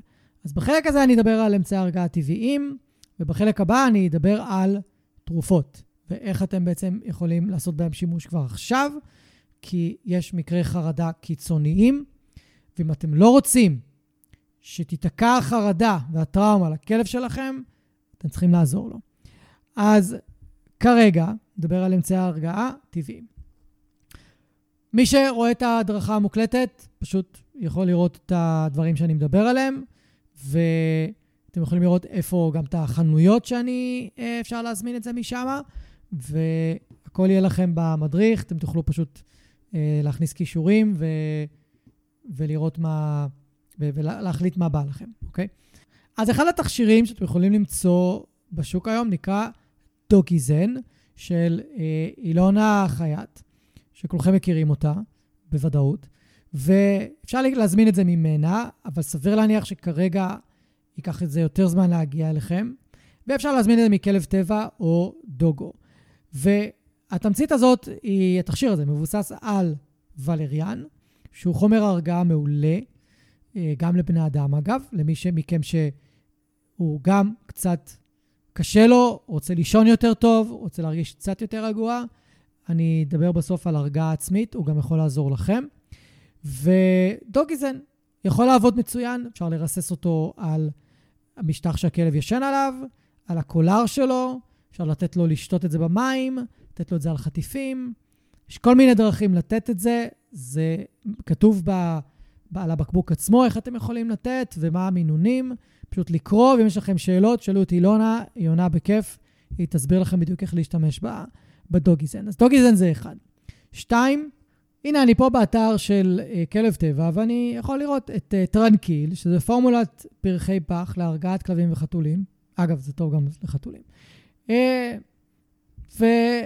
וזה יכול לעזור עם כל מיני uh, אירועי סטרס ואירועים מלחיצים. Uh, אפילו כתוב כאן לתת לאחר אירוע מלחיץ לתת מנה כפולה, ויש פה כל מיני הנחיות איך לתת את זה בטיפול uh, נקודתי, בטיפול ממושך. כנ"ל אצל אילונה. יש הנחיות מאוד מדויקות איך להשתמש בתכשירים האלה, וזה יכול לעזור לכם, אוקיי? תכשיר נוסף שאתם יכולים להשתמש בו, אני מסתכל עכשיו בכלב טבע גם, נקרא טרנקיל, שזה פורמולת אה, פרחי באך להרגעת כלבים וחתולים. אם יש לכם חתולים, זה גם יכול לעזור. הוא של מישהי בשם, מקווה שאני מבטא את השם שלה נכון, מורן אה, סיצ'קס, משהו כזה, ו... גם היא מטפלת אה, טבעית אה, ותיקה ומנוסה בתחום חיות הבית, וזה גם משהו שיכול לעזור. לי אין ניסיון איתו, אני שמעתי אנשים שכן, יש להם ניסיון טוב איתו, אז אתם מוזמנים גם לנסות ולהשתמש. שוב, מי שמסתכל בווידאו יכול לראות על מה אני מדבר ולקבל שם גם את הקישור. אז גם אה, טרנקיל מאוד מאוד יכול לעזור. דבר נוסף, תכשיר נוסף שנמצא בשוק, אבל קצת יותר קשה להשיג אותו, זה ווי קלם.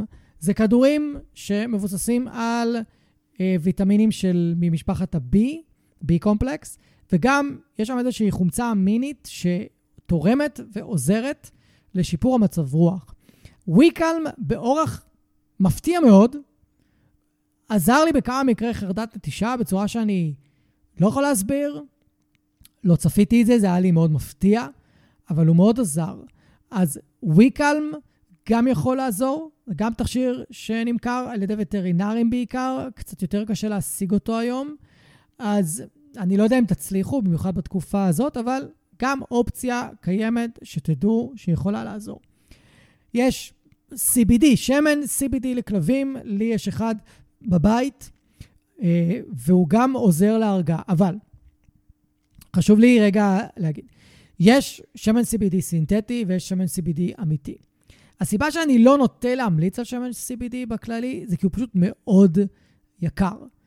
אה, ויש גם אחוזים מסוימים, יש 5% חומר פעיל, 10% חומר פעיל, 15% חומר פעיל, ונדמה לי שיש גם 20 כבר. לא קניתי כבר הרבה זמן CBD, אבל אני חושב שגם יש 20, או מעל. עכשיו, 15% CBD, שתבינו, בקבוקון קטן, מגיע ל-800 ומשהו שקל. ואני קניתי אותו בתקופה שרוני, היו לה כאבים, והיא לא הייתה יכולה לקבל משככי כאבים רגילים, כמו פרוויקוקס, רימדיל, שהם מאוד מאוד פוגעים בכליות. אז הייתי חייב משכך כאבים טבעי ושיהיה מספיק חזק, והייתה תקופה שכל פעם שהיא הייתה באי שקט, לא יודע מה לעשות עם עצמה, הייתה בכאבים, נתתי לה את זה, תוך רבע שעה, 20 דקות, הייתי נותן לה 2-3 טיפות מה-15 אחוז, היא הייתה פשוט נרדמת להמון שעות. אוקיי, אפילו פעם אחת, כששמתי אותה בפנסיון, ונתנו לה שם בוקר וערב, היא פשוט לא זזה.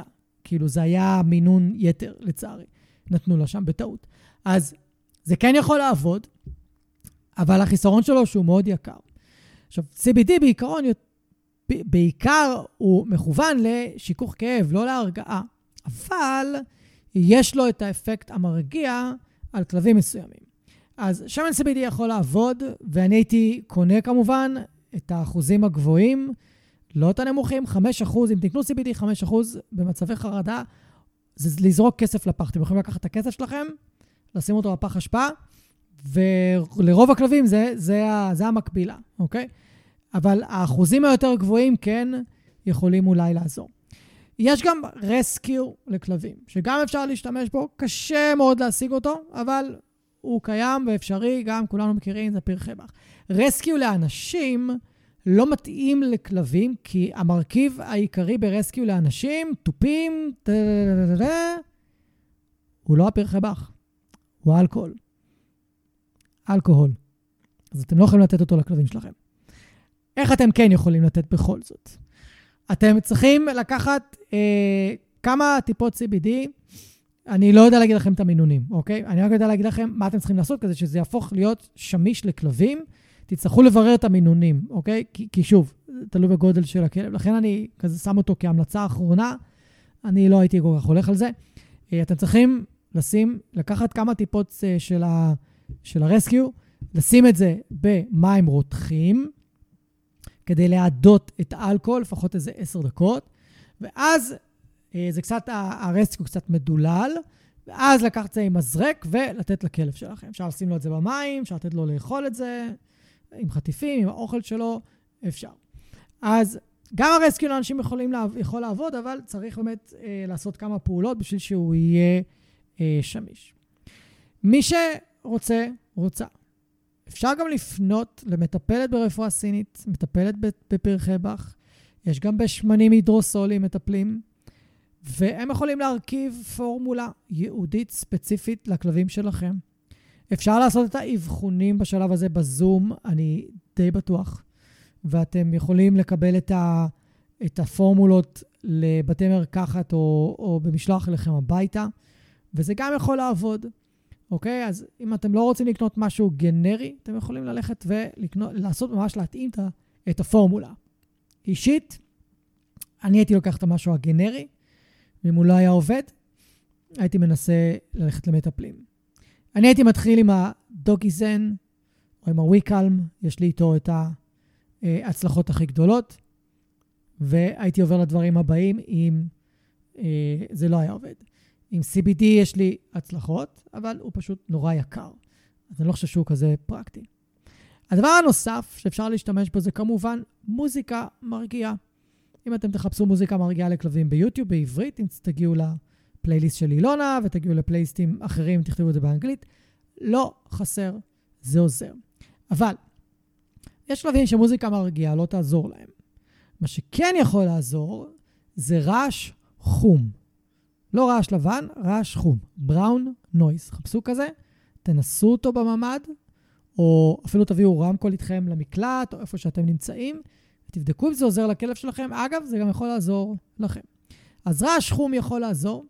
אם הוא לא עוזר, תנסו רעש לבן.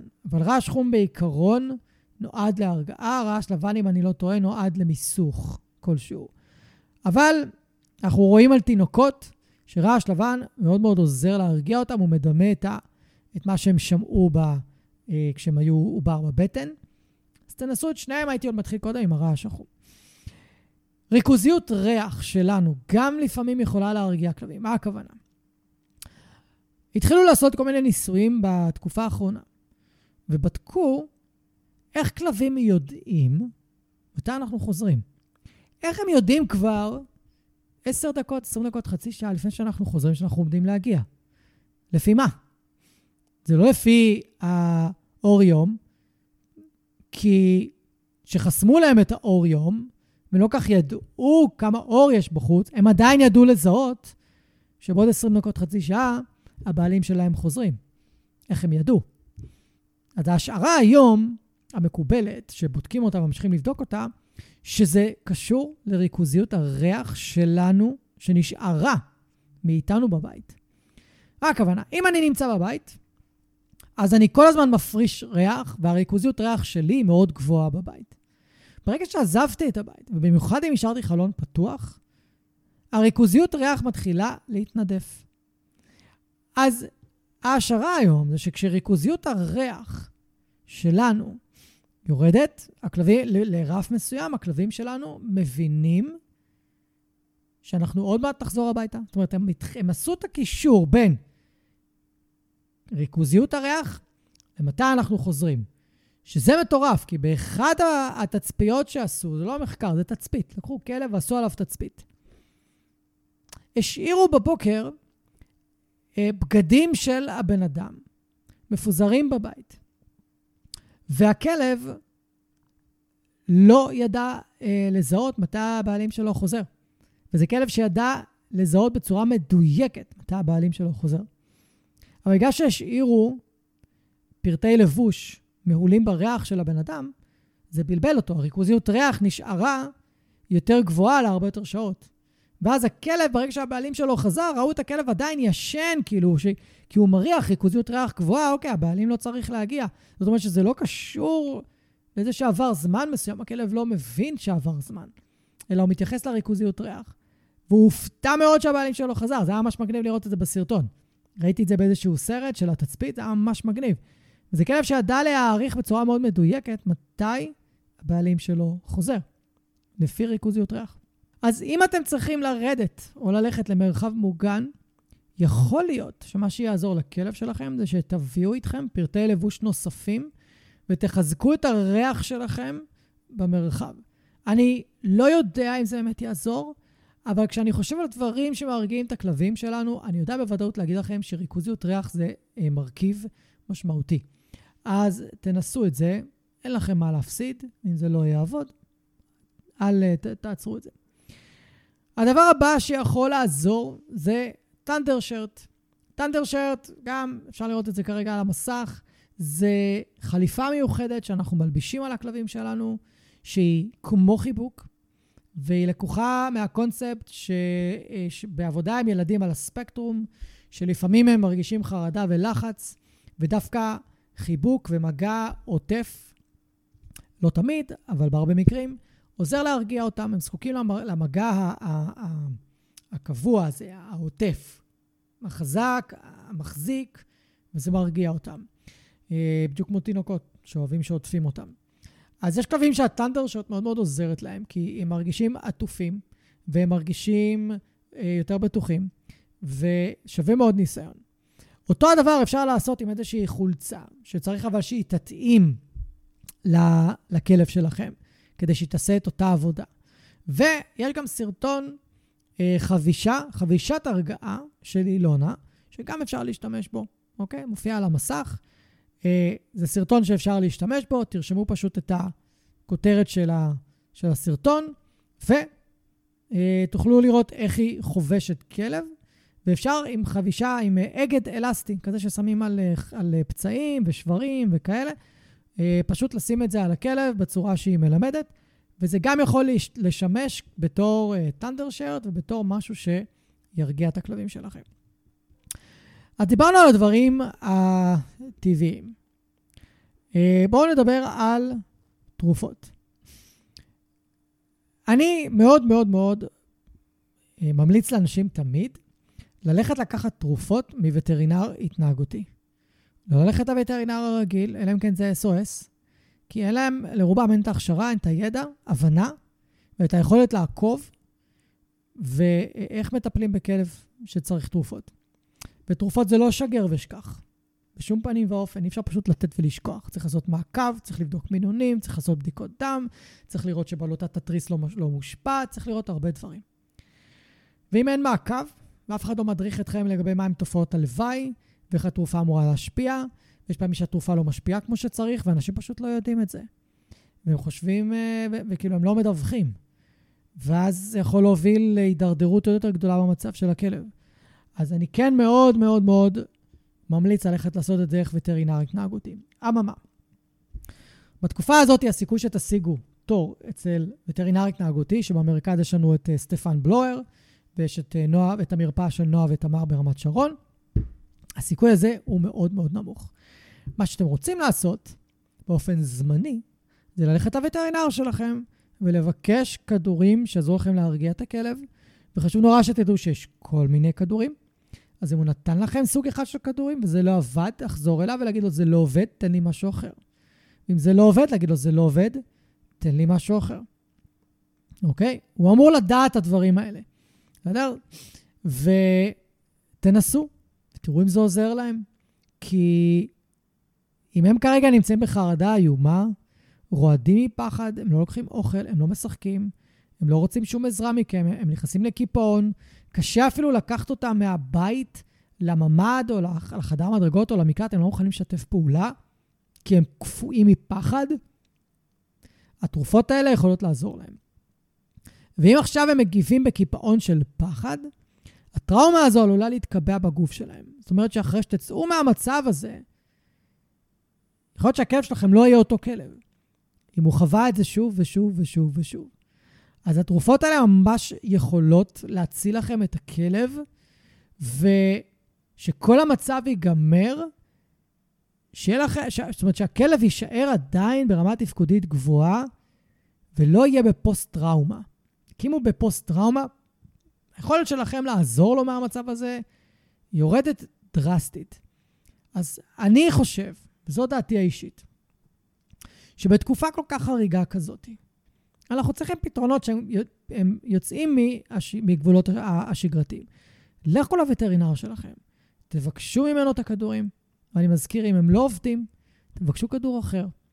תתחילו ממינונים נמוכים, תעלו בהדרגה לפי התגובה של הכלב, ותראו אם זה עובד. איך אתם יודעים שזה עובד? הכלב פחות בחרדה, פחות רועד, הוא אמור לשתף יותר פעולה, אפילו אולי אמור, לה, יכול להתחיל לקחת אוכל, להתחיל לאכול, ואז אתם יכולים לחזור לכל מה שדיברנו בשלב הראשון של ההדרכה הזאת. אתם אשכרה יכולים להתחיל להשתמש בכל מיני אה, אוכלים וצעצועי האכלה וכאלה וכאלה, בשביל, בשביל לעזור לו אה, לצאת מהמצב חרדה שהוא נכנס אליו, ואז יכול מאוד להיות, אגב, שאם זה עבד כל כך טוב, והוא התחיל לאכול, ו- והתחלתם לעשות שינוי ממש פיזיולוגי בגוף שלו, להוציא אותו מהחרדה, יכול להיות שתוכלו להוריד מינונים אחרי שבועיים, יכול להיות שתוכלו להפסיק לגמרי, מי יודע. אבל זה מה שאנחנו מק- זה מקווים שיקרה, ואם כן, לחזור לכל ההנחיות שדיברתי עליהן בחלק הראשון, בחלק השני ובחלק השלישי. בהחלט אתם יכולים לקבל משם הרבה הרבה הרבה מאוד אה, ערך. בחלק הזה אני רוצה להתמקד באיך אני, איך אנחנו יכולים לעזור לעצמנו, איך אנחנו יכולים להרגיע את עצמנו בסיטואציות כאלה של סטרס, לא רק בשביל הכלבים כמובן, אלא גם בשביל עצמנו. אני חושב שבתקופות כאלה של לחץ וחרדה, במיוחד חרדה קיומית, יש חשיבות עוד יותר גבוהה מאשר ביום-יום לעשות פעולות שהן אקסטרה. כדי להרגיע את עצמנו.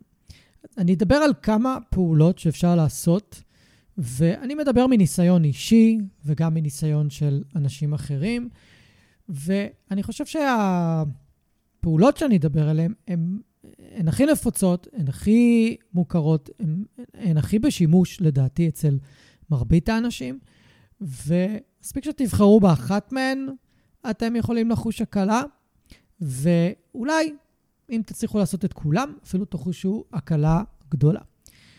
אם אני אפילו אשתף אתכם, שבשבוע הזה, מאז שהאירועים התחילו, אני, אני בקושי מתפקד, קשה לי מאוד לתפקד. גם את ההדרכה הזאת אני עושה בקושי רב מאוד. אני הייתי צריך ממש להכריח את עצמי בכוח פיזי. כאילו, דמיינו שיש פה עוד בן אדם בבית, והוא פשוט לוקח אותי, מושיב אותי על הכיסא, מחבר אותי לאוזניות האלה ולמיקרופון, ושם את הטלפון מולי ומסדר לי פה את העמדה. בכוח פיזי ומכריח אותי פשוט לשבת ולעשות את ההדרכה, כי הגוף כבד, הלב כבד, ו... ואין לנו ברירה, אנחנו חייבים לדאוג לעצמנו. ואם אנחנו לא נעשה את זה, זה כמובן ישפיע עלינו, ואז ישפיע על הילדים שלנו, ואז ישפיע על הכלבים שלנו, וישפיע על כל אספקט בחיים שלנו, ואנחנו חייבים לעצור את המפולת, כי ככל שאנחנו נותנים לזה להידרדר, דמיינו שזה ממש כמו, כמו להידרדר בהר. אז ככל שאתם מידרדרים יותר ויותר ויותר ימים, אתם תצטרכו לעשות יותר דרך כדי להתרומם חזרה. אז יש חשיבות מאוד גבוהה להרים את עצמכם כבר עכשיו.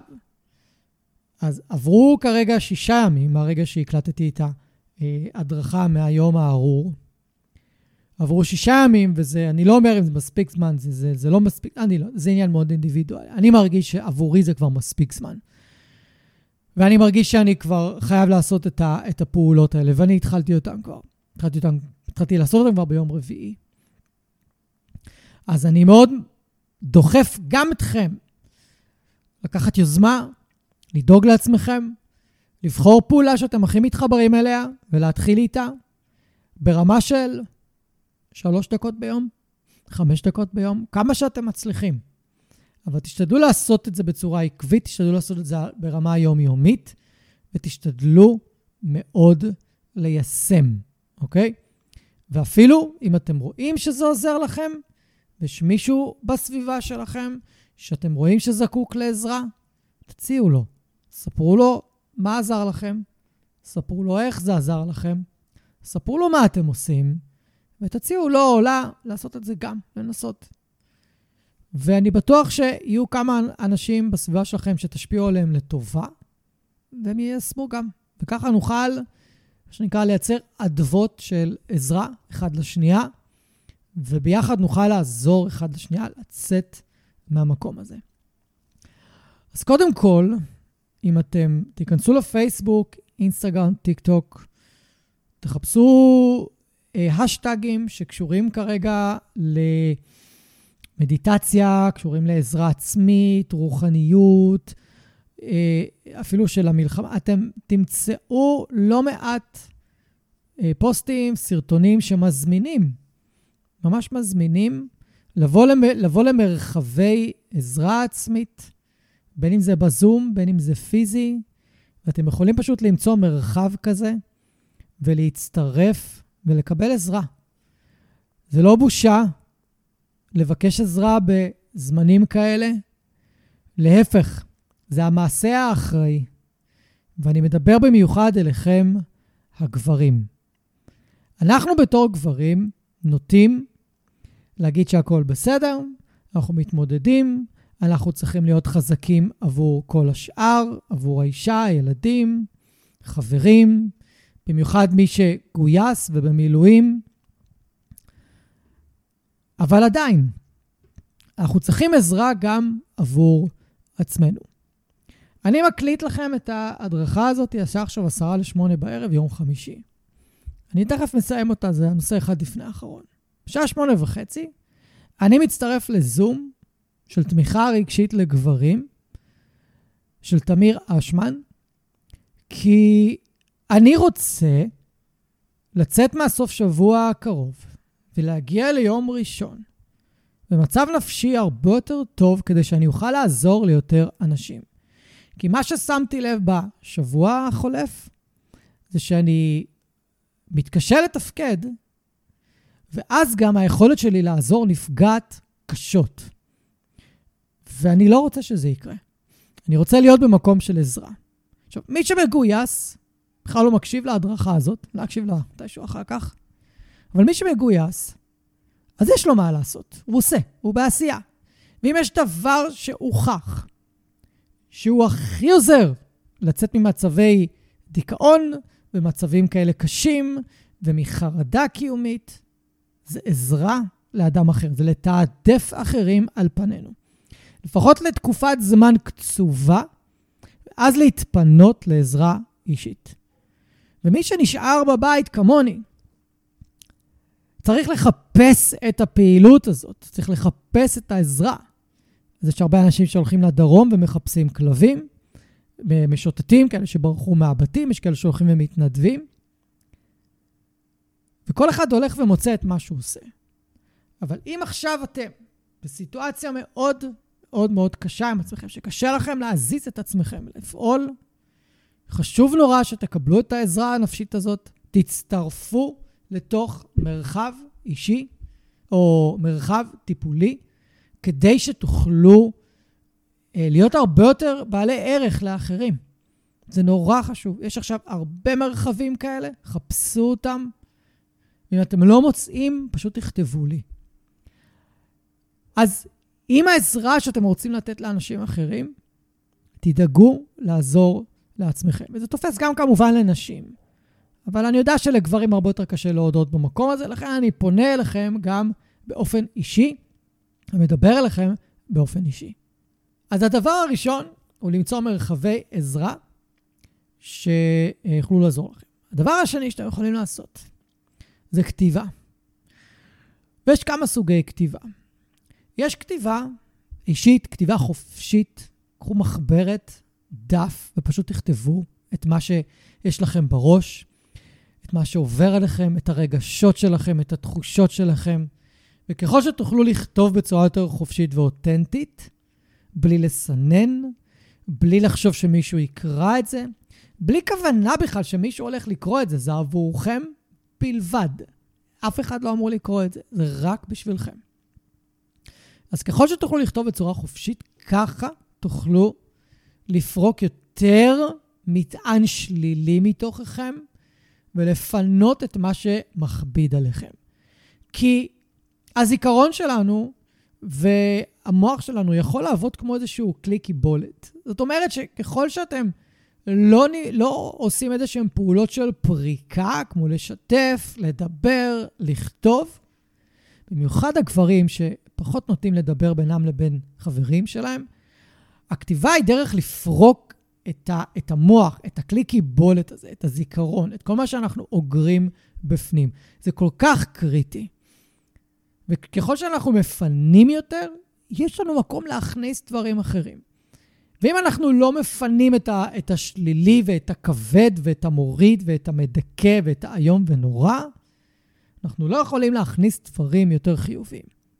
לכן חשוב נורא, כמה שיותר, אה, אה, על בסיס יומיומי אפילו, כמה שאתם יכולים, כתיבה חופשית. ואם קשה לכם כרגע, זה גם בסדר. אתם יכולים להתחיל מכתיבה הרבה יותר פשוטה. ואתם יכולים לעשות את זה בנוסף לכתיבה החופשית או במקום. שבו כל יום, בסוף היום, ותכתבו שלושה דברים שאתם מוקירים עליהם תודה שקרו לכם היום. שלושה דברים שאתם באמת מוקירים עליהם תודה, במיוחד בתקופה הזאת. אתן לכם שלוש דוגמאות. אני מוקיר תודה כל יום על זה שאני נמצא בבית מוגן, יש לי אוכל בבית, יש לי חשמל, יש לי מים, יש לי חברה, אני מוקף פה באנשים שאם אני אצטרך עזרה, אני אקבל את העזרה שלהם. זה השכנים שלי פה, זה היישוב שאני נמצא בו, גם אני לא מכיר אותם. אני יודע בוודאות שאם אני עכשיו מעלה פוסט בפייסבוק, בקבוצה של היישוב, ואני אומר, אני זקוק לעזרה, חצי מהאנשים פה מתגייסים. אני יודע את זה. אני מוקיר תודה על זה מעומק ליבי. אין לי ספק שזה מה שיקרה, וזה כל כך חשוב. וזה גם ממלא אותי, ב, ב, ב, זה מרגש אותי גם כשאני בא ואני אומר את הדבר הזה, זה מרגש אותי, כי אני יודע שזה אמיתי. הדבר השני שאני מוקיר עליו תודה זה שכל המשפחה שלי, כל החברים שלי, כולם בריאים ושלמים, טפו טפו טפו, אף אחד לא נפגע, כולם בריאים, כולם שלמים, כולם בטוחים, אני מוקיר על זה תודה. והדבר השלישי שאני מוקיר עליו תודה, זה שאני חי במדינה שכשיש משבר וכשמישהו מנסה לפגוע בנו מבחוץ, אנחנו יודעים להיכנס לו באים אימא של הצורה שלו, וכולנו מתגייסים אחד עבור השני, אין ימין, אין שמאל, אין חרדי, אין חיל, אין כלום. אנחנו אחד. ואנחנו הולכים לפרק את מי שפוגע בנו. ואני מודה על זה שיש לנו את הצבא שיש לנו, ואת האנשים שעובדים במקומות, ש... אה, במקומות הגבוהים. אני מודה על זה. שאני יכול להמשיך ללכת ברחוב שלי בביטחון יחסי גבוה. אולי בשבוע האחרון זה לא היה ככה, אבל ב-43 עוד מעט שנותיי פה בכדור הארץ, במדינת ישראל, זה המקום שהרגשתי בו הכי בטוח אי פעם להסתובב על פני כדור הארץ, וטיילתי במקומות שהייתה לי סיבה מאוד מאוד מאוד טובה להרגיש לא בטוח. אז אני מודה על זה, ואם זה לא מתחבר לכם, זה בסדר.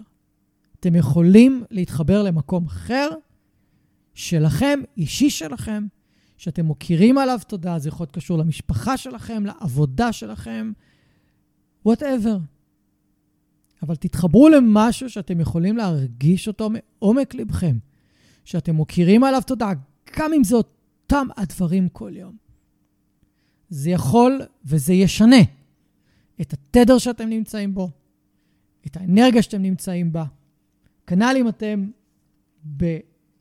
במקלט, במרחב מוגן ויש טילים מעליכם. אם יש משהו שיכול לשנות את האנרגיה שלכם מחרדה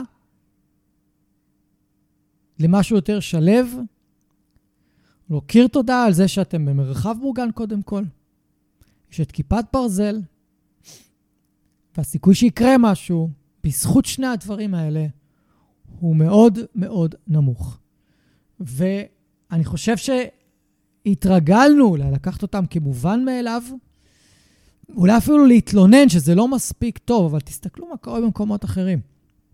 לאיזה מדינה יש את האמצעי הגנה המטורפים האלה?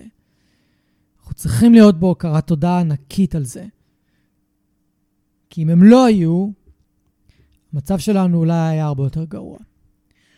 אז אני מזמין אתכם בכתיבה, פשוט לפרוק את מה שיש לכם על הלב ובראש. אפילו הייתי פורק קודם את מה שיש בראש, כי הוא מלא בצ'אנק. לכתוב את הרגשות שלכם, לכתוב אפילו את התחושות בגוף שלכם, איפה זה מרגיש בגוף, איפה מרגישה החרדה הזאת. תשאלו את עצמכם, איפה אני מרגיש את החרדה בגוף? לכתוב. אני מרגיש את זה בברכיים, אני מרגיש את זה בגב, אני מרגיש את זה בירך, אני מרגיש את זה בראש, בחזה, בלב. תכתבו. אם קשה לכם, לכתוב הוקרות תודה. ואם אתם, אם יש לכם ילדים, משפחה, תקשיבו, לשבת בארוחת ערב עם המשפחה, עם הילדים. ולשאול אותם, תגידו לי דבר אחד שאתם מוקירים עליו, תודה שקרה היום. אחד, כל ערב, אני מבטיח לכם שאתם תשנו את הפרספקטיבה של המשפחה שלכם ושלכם על דברים, וזה יכול להביא לתדר הרבה יותר חיובי שאנחנו מאוד זקוקים לו היום. הדבר השני שאתם יכולים לעשות הוא תרגילי נשימות. תרגילי נשימות הוכחו מעל לכל ספק כבר בכל מקום בערך שעשו אותם, שהם תורמים מאוד מאוד מאוד לשינוי התודעה שלנו, שינוי המצב הפיזיולוגי שלנו, שינוי צורת החשיבה שלנו, תורמים להרגעה כמובן, וחשוב מאוד להשתמש בהם. אז אני לא מומחה גדול, אבל יש את הבחור, במרכאות הבחור, שקוראים לו ווים הוף. חפשו את ווים הוף ביוטיוב. ותעשו את התרגיל נשימות הפשוט שלו, הכי פשוט. חפשו את התרגול הפשוט שלו, ותנסו לעשות אותו, תעשו אותו פעם אחת. אתם תרגישו לא נוח בגוף שלכם בהתחלה, מבטיח לכם. תעברו את האי-נוחות הזאת, שיכולה להיות בסבב הראשון של התרגול, ואתם תראו שבסבב השני והשלישי זה יורד. ואתם מסוגלים לעשות את כל הסבב. אז אל תיכנעו לאי-נחת שתרגישו בהתחלה. תמשיכו, תמשיכו לזרום, תמשיכו לעבוד עם זה, אל תוותרו. זה ממש חשוב. ואם אתם רוצים, יש את האפליקציה של ווים הוף, אתם יכולים להוריד אותה, גם שם יש אתגרים ויש את התרגילים שלו, הם עובדים מצוין. כשאני מרגיש חרדה ואני מכריח את עצמי, ליטרלי צריך להכריח את עצמי, כי הגוף שלנו פה במדינת ישראל מכור לחרדה. הוא מכור לתחושה של חרדה. הוא לא רוצה להרגיש אחרת. אנחנו צריכים להכריח אותו.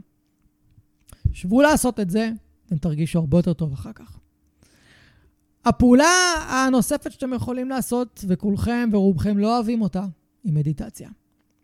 ולעשות מדיטציה לבד, של פשוט לשבת ולהיות עם המחשבות שלנו, ולדעת לנפנף אותן, ולחזור, להיות בפוקוס על הנשימות שלנו, ולחזור על להיות בפוקוס על לנקות את המחשבות. תקשיבו, זה מאוד מאוד קשה. מאוד קשה.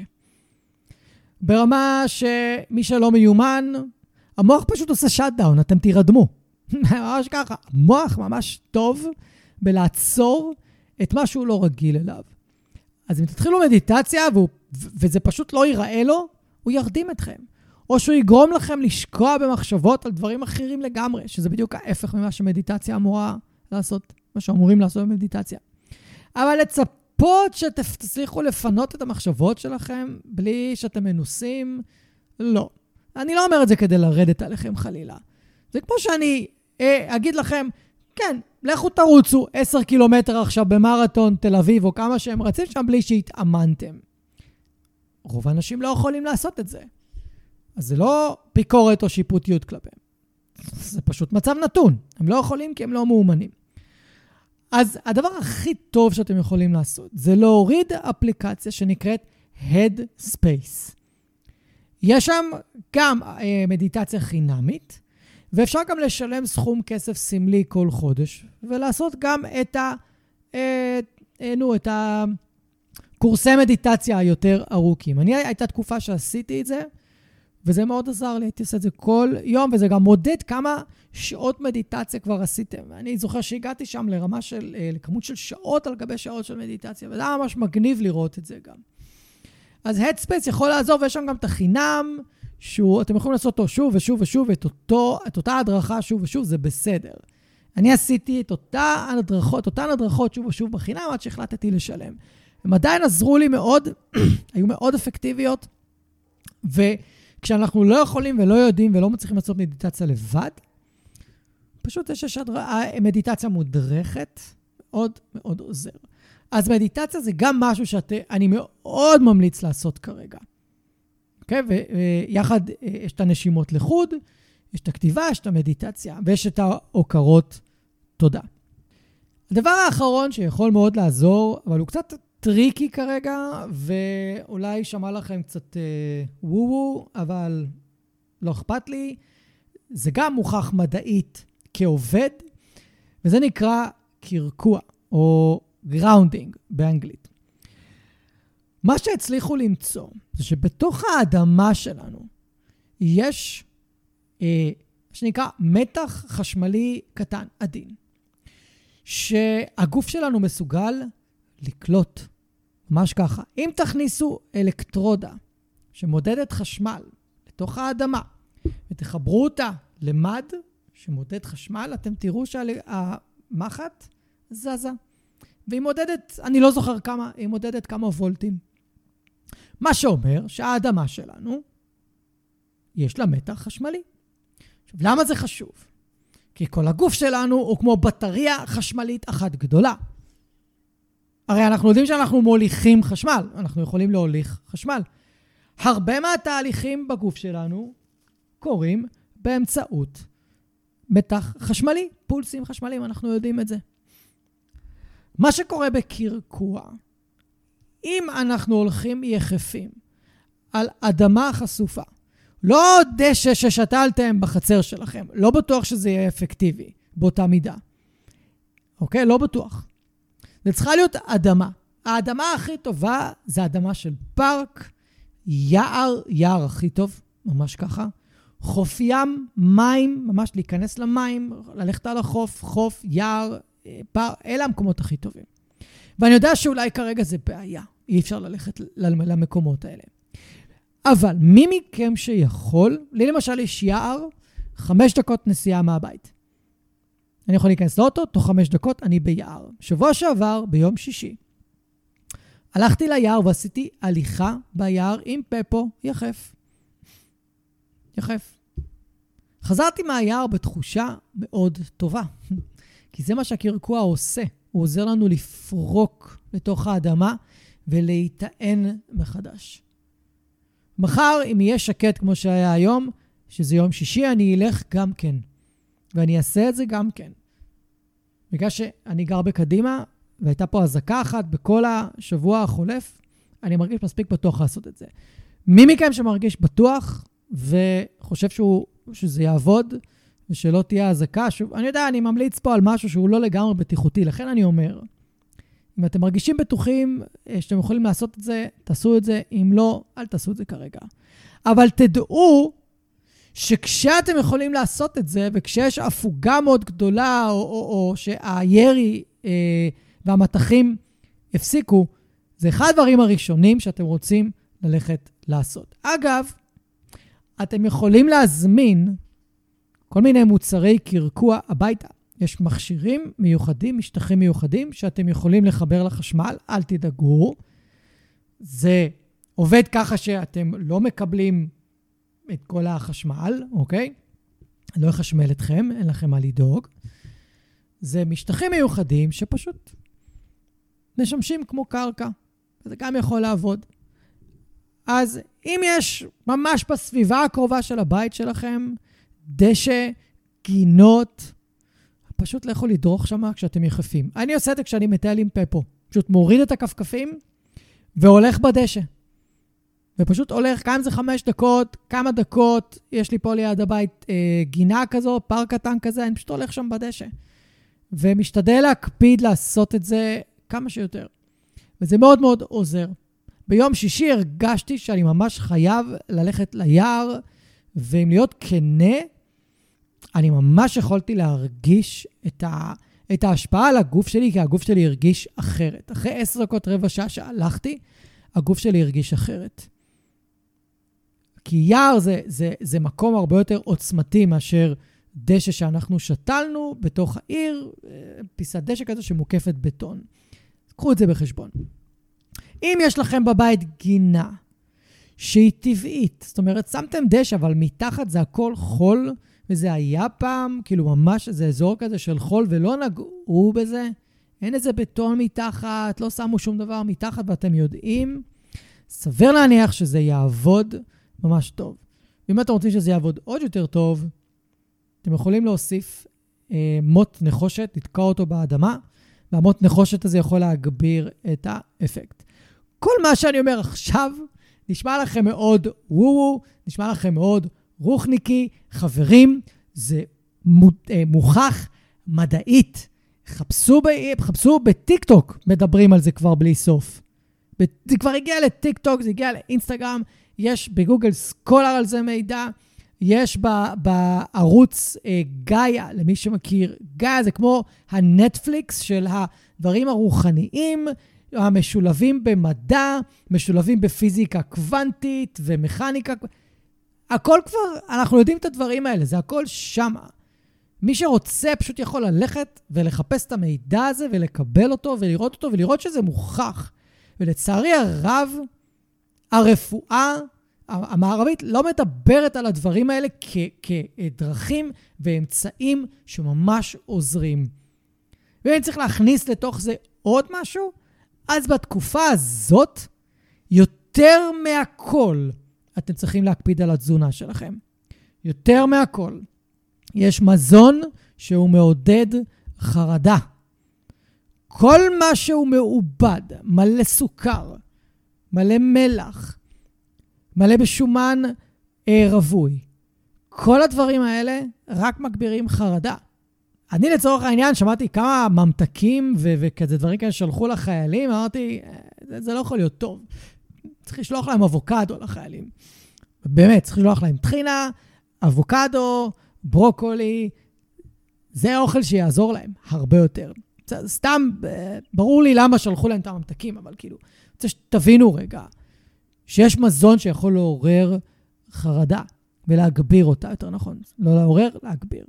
אז אתם רוצים לדאוג לתזונה שלכם, לבשל בבית, להכין אוכל בבית, כמה שיותר אוכל בריא, כמה שיותר שומן מהטבע בריא, כמה שיותר חלבון מהטבע בריא, אה, אה, ירקות מבושלים טובים ככה, בריאים, כמה שיותר. ככל שתאכלו מזון ביתי טרי יותר, יהיה לכם, את, אתם תראו שזה ישפיע על הגוף שלכם בצורה הרבה יותר טובה. אז זה היה הדברים, או החלק שיכול לעזור לכם. יצא לי קצת ארוך יותר ממה שתכננתי, אבל כל הדברים שדיברתי עליהם, אלה דברים שאני מיישם אצלי ביום-יום, חלק יותר, חלק פחות. ואני אפילו יכול להגיד לכם שהם עוזרים לי כל פעם מחדש לצאת מסיטואציות קשות ולא נעימות בחיים שלי, ואני כל פעם חוזר אליהם. וכשאני מיישם אותם ברמה העקבית, הם עוזרים לי אפילו עוד יותר. אז אני מקווה שתיישמו חלק, תפיצו אותם הלאה, ואנחנו נעבור לחלק האחרון, שהוא התמודדות עם אירוח של כלב אחר בבית. אני אדבר על זה בקצרה, כי יש פרק שלם בפודקאסט על הנושא הזה, ואני גם אעשה פרק נוסף שקשור לנושא הזה אה, בצורה יותר אה, מלאה. ואני רוצה לעבור לחלק הבא, שהוא התמודדות עם אירוח של כלב אחר. אה, או שהייה בבית עם עוד כלב וכלבים אחרים, במיוחד עם דגש על כלבים רגישים. אז בחלק הזה שבו אדבר על אירוח של כלב אחר, או אם אתם מתארחים עם הכלב שלכם בבית שיש בו כבר כלב נוסף, אני רוצה לתת לכם כמה טיפים על איך לעשות את המפגש ואיך להתנהל, במיוחד בימים הראשונים עד שהכלבים מסתדרים בינם לבין עצמם. וגם מה לעשות אם הכלבים לא מסתדרים. אז קודם כל אני אגיד שיש בפודקאסט פרק שלם עם אילונה, אה, נדמה לי שזה מספר 30, תכתבו פשוט בחיפוש במחשבות של כלב. כנסו לפודקאסט מחשבות של כלב, תרשמו בשורת חיפוש בפודקאסט, לא בספוטיפיי, בפודקאסט. תרשמו אה, אילונה, ואתם תגיד, תמצאו את הפרק הזה, אוקיי? יש עוד פרק עם אילונה, אבל הוא אחר. הוא גם טוב, אבל מה שרלוונטי עכשיו זה איך אה, להכניס כלב נוסף הביתה. אז שם, מד... שם אנחנו מדברים על זה בצורה הרבה יותר מורחבת. פה אני הולך לתת לכם כמה טיפים שיעזרו לכם. אז קודם כל, קודם כל ולפני הכל, אם יש למישהו מכם, אם אתם מתארחים או מארחים כלב אחר, כלב ש... או כלבה שלא מסתדרים עם כלבים אחרים, תוקפניים לכלבים אחרים, חבר'ה, זה כנראה לא ילך. זה כנראה לא ילך. אוקיי? עכשיו, אתם יכולים לנסות, אני אתן לכם כמה דגלים אדומים כדי להבין שזה לא הולך ואתם נמצאים במצב מסוכן, או מצב שיכול לסכן את אחד הכלבים, וחבל. גם ככה, אם זה כלב שבא מהעוטף, ואתם עכשיו מכניסים אותו אליכם הביתה, והוא חווה שם טראומות, והכלב שלכם תוקפן, והוא יתקוף אותו, חברים, זה לא לעזור לכלב שמגיע להתארך אצלכם. זה לא לעזור לו בכלל, זה רק להנציח את החרדה ואת הטראומה שלו עוד יותר. עם כל הרצון הטוב לעזור, באמת אני אומר את זה, עם כל הרצון הטוב לעזור, זה לא באמת עוזר. אם הכלב עכשיו הולך להיות בבית, שבו הוא יחיה בחרדה וירגיש בחרדה, כי קודם זה היה טילים, עכשיו זה הכלב שנמצא באותו בית איתו ומאיים עליו ורוצה לפגוע בו. אני רוצה שתחשבו על זה, כי אין בזה היגיון. פשוט אין בזה היגיון. ואני, הייתה איזה מישהי שאפילו כתבה לי, יכול להיות טוב מאוד שהיא תקשיב לפרק הזה ולקטע הזה, והיא אמרה, הכלבה שלי היא כזאת, אבל לא תהיה לה ברירה. אני מצטער, אני לא מסכים עם זה. בכלל. אני לא אכניס אליי הביתה כלב בגלל לא עולה. כי אני יודע שיהיה פה פשוט כאוס. כאוס מוחלט בגלל, ה... בגלל שהיא לא תסתדר עם הכלב הזה. ואם זה, אה, אה, זה היה רק פפו, בכיף הייתי מארח פה אה, כלב או כלבה בכיף. כי פפו לא תוקפן, אין איתו בעיה. ואם הכלבה או הכלב מסתדרים עם חתולים, גם אין בעיה. כי כמובן יש פה את נוגה ואת שני העגורים, ששלושתם מסתדרים עם כלבים מצוין. אה, לא תהיה בעיה, זה תלוי בכלב השני כבר. אבל אם הכלב הזה מסכן את החתולים שלי, או את פפו, אם אני לא מצליח לסדר את זה, כנראה שאני לא אארח את הכלב הזה. אני אארח, אני אבקש לארח כלב אחר. אולי עדיף לקחת את הכלב הזה, שלא מסתדר, ולשים אותו בפנסיון, באזור השרון, איפה שאין כמעט אזעקות, אין כמעט טילים, אין פה כמעט שום דבר. זה האזור שנח... שעדיף לשים את הכלבים בפנסיון ולשכן אותו שמה, אוקיי? או למצוא משפחה אחרת. אבל אנחנו לא יכולים בתקופה כזו להיות בררנים, ויכול להיות שאולי יש משפחה אחרת שיכולה לארח אותנו, שאין לה כלב, ואז זה לא בעיה לבוא להתארח עם הכלב שלנו, שלא מסתדר עם כלבים אחרים. ואם אין, לשקול לשים את הכלב שלנו בפנסיון, ואם אפשר, לבקר אותו או לא לבקר אותו, אה, כל אחד ומה שמתאים לו, אבל צריך לקחת את הדברים האלה בחשבון. לפחות ככה אני מסתכל על, ה, על הדברים האלה. איך אני, מר, איך אני מרגיל? כמובן שאני לא אוותר על ההתחלה, אבל אני אנסה כמובן. אז הדבר הראשון שצריך לעשות, זה לעשות מאמץ עילאי. להפגיש את הכלבים במקום ניטרלי, מחוץ לבית, רחוק מהבית. איזושהי גינה, איזשהו פארק, מקום עם מרחב, חורשה, ובתור התחלה, לטייל ממרחק. ממש ככה, לטייל ממרחק, כמובן להיות עם חטיפים, שני האנשים, שני הכלבים צריכים לקבל חטיפים בסיטואציה הזאת, ופשוט לתגמל אותם כשהם נותנים סימני רגיעה, כמו אה, אה, אה, ליקוק שפתיים, הפניית מבט, הורדת אוזניים, מצמוצים, פיוקים, התנערויות, התחככות בדשא, ריח של הדשא. אלה סימני הרגעה אה, חפירות גם, סימני הרגעה קלאסיים, טיפוסיים, שאתם יכולים לתגמל עליהם. במיוחד, במיוחד על התנערויות, אוקיי? במיוחד. ואז כשאתם, הכי חשוב זה לטייל, לא להסתובב במעגלים, לטייל, ללכת לטייל, ללכת להסתובב. ואם אין לכם מקום כזה, אז אפשר אולי לנסות לטייל ברחובות, שכל כלב על מדרכה אחרת, ופשוט הולכים ולטייל. או שאם אין לכם שתי מדרכות, אה, מטיילים אחד אחרי השני, במרחק כזה שהכלבים לא רוצים לאכול אחד את השני, אבל הם מסוגלים לטייל ומסוגלים להתנתק. החשיבות הגדולה פה היא, זה לתת לכלבים את הזמן להתרגל לנוכחות של השני, ולהתרגל אה, באופן הדרגתי. וזוכרים את ההתניית נגד שדיברתי עליה מקודם? אז כל פעם שהכלב מסתכל על הכלב השני, להפתיע אותו עם כך ואוכל. הסתכלת, כך אוכל. הסתכל על הכלב, כך ואוכל. לא לחכות עדיין שהוא יסתכל על הכלב, יסיט מבט מהכלב, אז לתגמל. קודם לתגמל על מבט על הכלב. למה? כי בעצם אני אומר לכלב, רואה את הכלב הזה? הוא שווה לך אוכל. רואה את הכלב הזה? הוא שווה לך אוכל.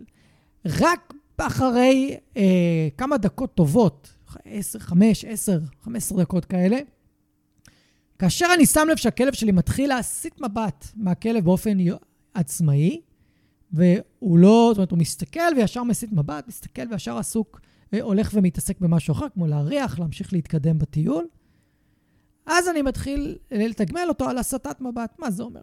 הסתכלת על הכלב, הסתכלת לכיוון אחר, שווה לך אוכל. הסתכלת על הכלב, הסתכלת על כיוון אחר, שווה לך אוכל. ותוך כדי שמטיילים, פשוט בהדרגה, לצמצם מרחק מאוד בהדרגה. מאוד בהדרגה, אוקיי?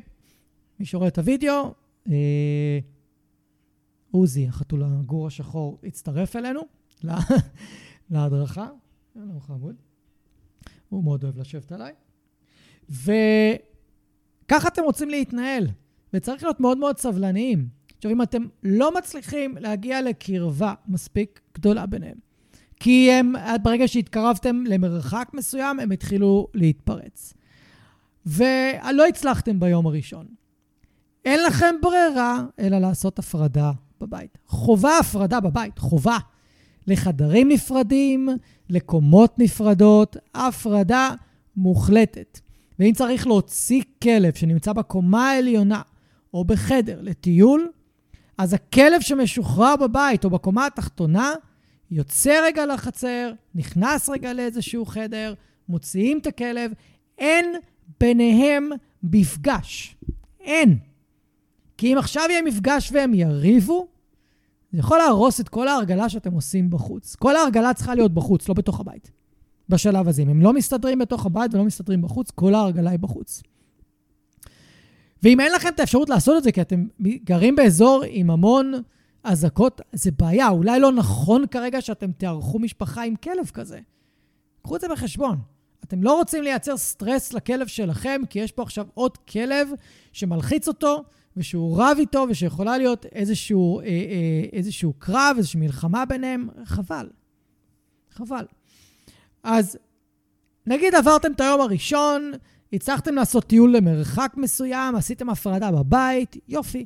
יוצאים ליום השני, ולאורך כל היום, בהפסקות כמובן, ובפרקי זמן אה, אה, לאורך היום, יוצאים, עושים טיול ביחד וחוזרים על אותו הדבר שעשיתם היום הראשון. אותו הדבר. עכשיו, אם אחרי כמה ימים כאלה, שלושה, ארבעה ימים, אני לא רואה שיפור, אני לא רואה שהם מסוגלים להתקרב אחד לשני, אני אעשה שני, אחד משני דברים. או שאני אתייעץ עם איש מקצוע. ממש, אני אשלח לו אולי סרטונים של ההרגלה, של מה אני עושה, של איך אני עושה. אני ממש אה, אה, אשאל, אוקיי, מה אפשר לעשות? זה יכול להיות בזום, אם האיש מקצוע יכול לבוא אליכם ולהדריך אתכם במקום, on site, זה מעולה. אם לא, אז בזום. ואם אין לו מה להגיד, אין לו מה להוסיף, יכול להיות שהכלבים לא יכולים לחיות ביחד. אם יש לו, מעולה, תיישמו את ההנחיות, ואז תנסו אה, עוד פעם. ונניח עכשיו יישמתם את ההנחיות, עשיתם מה שהאיש מקצוע אמר לכם ואתם רואים התקדמות. אני עדיין הייתי ממליץ להפריד בין הכלבים בבית ולא להפגיש ביניהם בבית. בחוץ יכול מאוד להיות שהם יצליחו אה, להיפגש, יצליחו לטייל ביחד, אפילו אחד ליד השני, מאוד מאוד יכול להיות, במיוחד אם זה לא כלבים שהם תוקפניים בהגדרה. זאת אומרת, לא מסתדרים בשום פנים ואופן. רוב הכלבים הם לא כאלה. רוב הכלבים עם הרגלה הדרגתית מסודרת יכולים להתרגל לכל כלב כמעט, כמעט לכל כלב. אז אני אה, עדיין הייתי עושה הפרדה, כי בבית המצב הוא תמיד הרבה יותר מלחיץ. ואני אסביר למה. בבית יש משאבים. ליטוף זה משאב, אוכל במטבח זה משאב, אוכל בש... על השולחן זה משאב, אוכל על הרצפה שהם אוכלים זה משאב, עצמות זה משאב. יש המון סיבות לשני הכלבים האלה לריב אחד עם השני. לכן אני עדיין הייתי עושה הפרדה, ואם הם מסתדרים בחוץ, אבל הם מאוד מתוחים, מאוד מאופקים, לא משחקים ביניהם, הם רק מטיילים, מרגישים את המתח ביניהם כל הזמן, אין לי מה להשאיר אותם באותו חלל בבית. אין לי מה להפגיש ביניהם בבית. אין. זה חסר טעם. אני אמשיך לעשות את ההפרדה, ובגלל שהמצב הוא זמני גם, אין הכרח שהם יהיו ביחד באותו מקום בבית, באותו חלל, אם זה בסלון, אם זה בחצר, אין צורך, אין הכרח.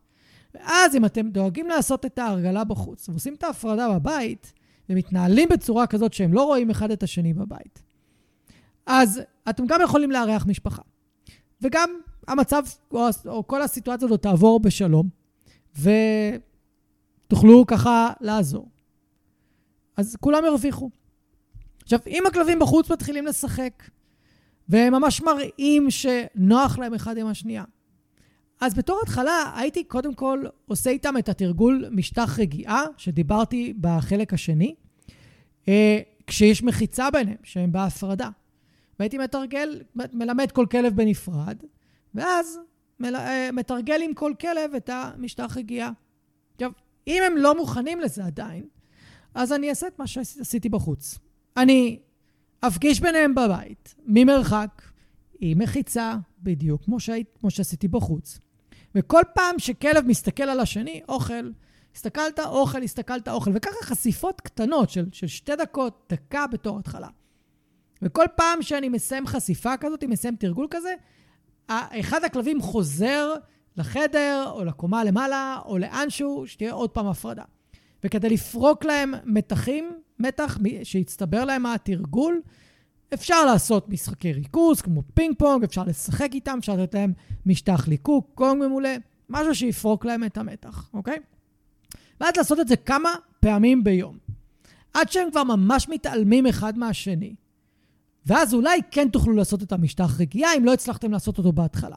אבל גם אם הצלחתם לעשות את המשטח רגיעה, לתרגל אותו, עדיין הייתי מתחיל מהסתכלת על הכלב, קיבלת. אוקיי? נורא חשוב שהמוח יעשה קישור ברור. כלב, אוכל, כלב, אוכל, כלב, אוכל, כלב, אוכל. זה הקישור שהמוח צריך לעשות. ואם הכלבים לא רוצים לאכול אחד את השני בסיטואציה הזאת, זה יעבוד. אם אחד מהם רוצה לאכול את השני, וכאילו הוא, הוא לא מוכן שיהיה עוד כלב בבית או כלב בנוכחות שלו, אז זה לא יעבוד. ואז עוד פעם אני חוזר לשיקול שדיברתי עליו בהתחלה, של אולי כדאי שהכלב שמתארח יהיה בפנסיון, ולא יהיה בבית, או למצוא משפחה אחרת, או שזה יהיה משהו זמני של כמה ימים עד שמתארגנים, ואולי למצוא משפחה אחרת. זה תמיד נתון לשיקולכם, לא אומר לכם מה לעשות. אלה השיקולים שאני הייתי עושה במידה והייתי בסיטואציה הזאת. אז מתי אני יודע שאפשר לשחרר את הכלבים בבית? זה כשאני רואה שהם משחקים בחוץ, והם מאוד נהנים אחד עם השנייה, וזה יכול לקרות כבר על המפגש הראשון, זה יכול לקרות למחרת. אני ממש רוצה לראות סימני חברות ברורים. ואולי אפילו בחוץ לעשות משחק שמות, לתת לכל כלב חטיף, לראות שהכלב השני לא מתנפל, לא מאיים, שאין בעיות. אם אני נגיד עכשיו אבוא עם לולה, עם כלב שהיא לא מכירה, ואני אתחיל לעשות איתה משחק שמות עם הכלב, סיכוי גבוה מאוד היא הסתדרה איתו עד לאותו רגע, היא לא תסתדר באותו רגע, יהיה לה קשה. אני אצטרך לחבר אותה עוד יותר לכלב לפני שאני עושה את המשחק שמות הזה. אני כנראה אצטרך לעשות את זה ממרחק יותר גדול, כדי שזה יעבוד. אז אם אני רואה ממש חברות בחוץ, ושהם לוקחים אוכל, אחד כאילו ליד השנייה, בישיבה, ברוגע, אוקיי. בוא נתחיל לבדוק מה קורה כשאנחנו חוזרים מטיול ביחד הביתה ולא נעשה הפרדה. אפילו אולי נשאיר עליהם את הרצועה רק ליתר ביטחון. או שנשאיר רצועה רק על הכלב שאנחנו יותר חוששים מהתגובה שלו, רק ליתר ביטחון. וניתן להם להסתובב, נראה איך הם מסתדרים. לפני זה, נרים את כל גורמי המריבות הפוטנציאליים. צעצועים, קערות אוכל, עצמות, אוכל, את המיטות של הכלבים אפילו הייתי מרים בתור התחלה, אוקיי? כי יכול להיות שכלב אחד יישכב במיטה של הכלב השני וזה יעצבן את הכלב שזה המיטה שלו, למשל. אולי לא נותן לכלבים לעלות על הספות באותו רגע, או כן, זה כבר אינדיבידואלי, אני לא אכנס לפה, זה צריך לעשות פה התאמות לכל בית. ו... ואז הייתי בודק איך הם מגיבים. אני רוצה לראות שהם ממש יודעים לפתור. קונפליקטים בינם לבין עצמם. מה זה אומר? שהם משתמשים בסימני הרגעה אחד עם השני, הם ממש אה, מסוגלים להתנתק אחד מהשני, לתפוס פינה, ואם כלב אחד עובר ליד כלב שני, אז הם מחליפים סימני רגיעה, אין נהמות, אין איומים, אין חשיפות שיניים, אין הרחקות. זאת אומרת, ממש, הם מתנהגים בצורה רגועה. הם, הם קיבלו אחד את השני. ואז זה נותן לי סימן שאני יכול יותר לשחרר את, ה, אה, את, ה, את ההשגחה, ו, ואני יכול לארח את הכלב הזה. ואגב, דבר כזה יכול לקחת שבועיים, יכול לקחת שבוע, יכול לקחת, יכול לקחת יום, יכול לקחת זמן. ואתם צריכים להיות סבלניים. ואם אין לכם את הסבלנות, או זה קשה מדי, זה מעורר מתחים, זה גורם לקונפליקטים. שוב לשקול פתרון אחר, פנסיון, משפחה אחרת תארח את המשפחה הזאת, או משפחה אחרת תארח את הכלב, אם אין לו משפחה. זה מה שאני הייתי אה, עושה. עכשיו, חשוב לי מאוד גם להגיד, רגע, לא אמרתי את זה מקודם. אם אתם עושים הפרדה והכלבים האלה לא רגילים לחיות בהפרדה, זאת אומרת, נגיד, לסגור כלב בחדר, או לסגור אותו לבד בקומה למעלה, או אולי בחצר. מישהו חייב להיות עם הכלב. אם הוא לא רגיל להיות מופרד ולבד, מישהו חייב להיות איתו. כל הזמן. זה המחיר. אם לא תעשו את זה, נחשו מה? נביחות, סטרס, תסכול, כעס, וכשתרצו לצאת לטייל ולהפגיש בין הכלבים, כל הרגשות האלה יכולים לצאת ולהתפוצץ, ואז בעצם, שוב, אנחנו חוזרים לאותה נקודה של זה לא באמת עוזר. אז יש עוד כל מיני דברים שצריך לדעת בהקשר של הפגשה בין כלבים. פה נתתי לכם איזושהי תמצית.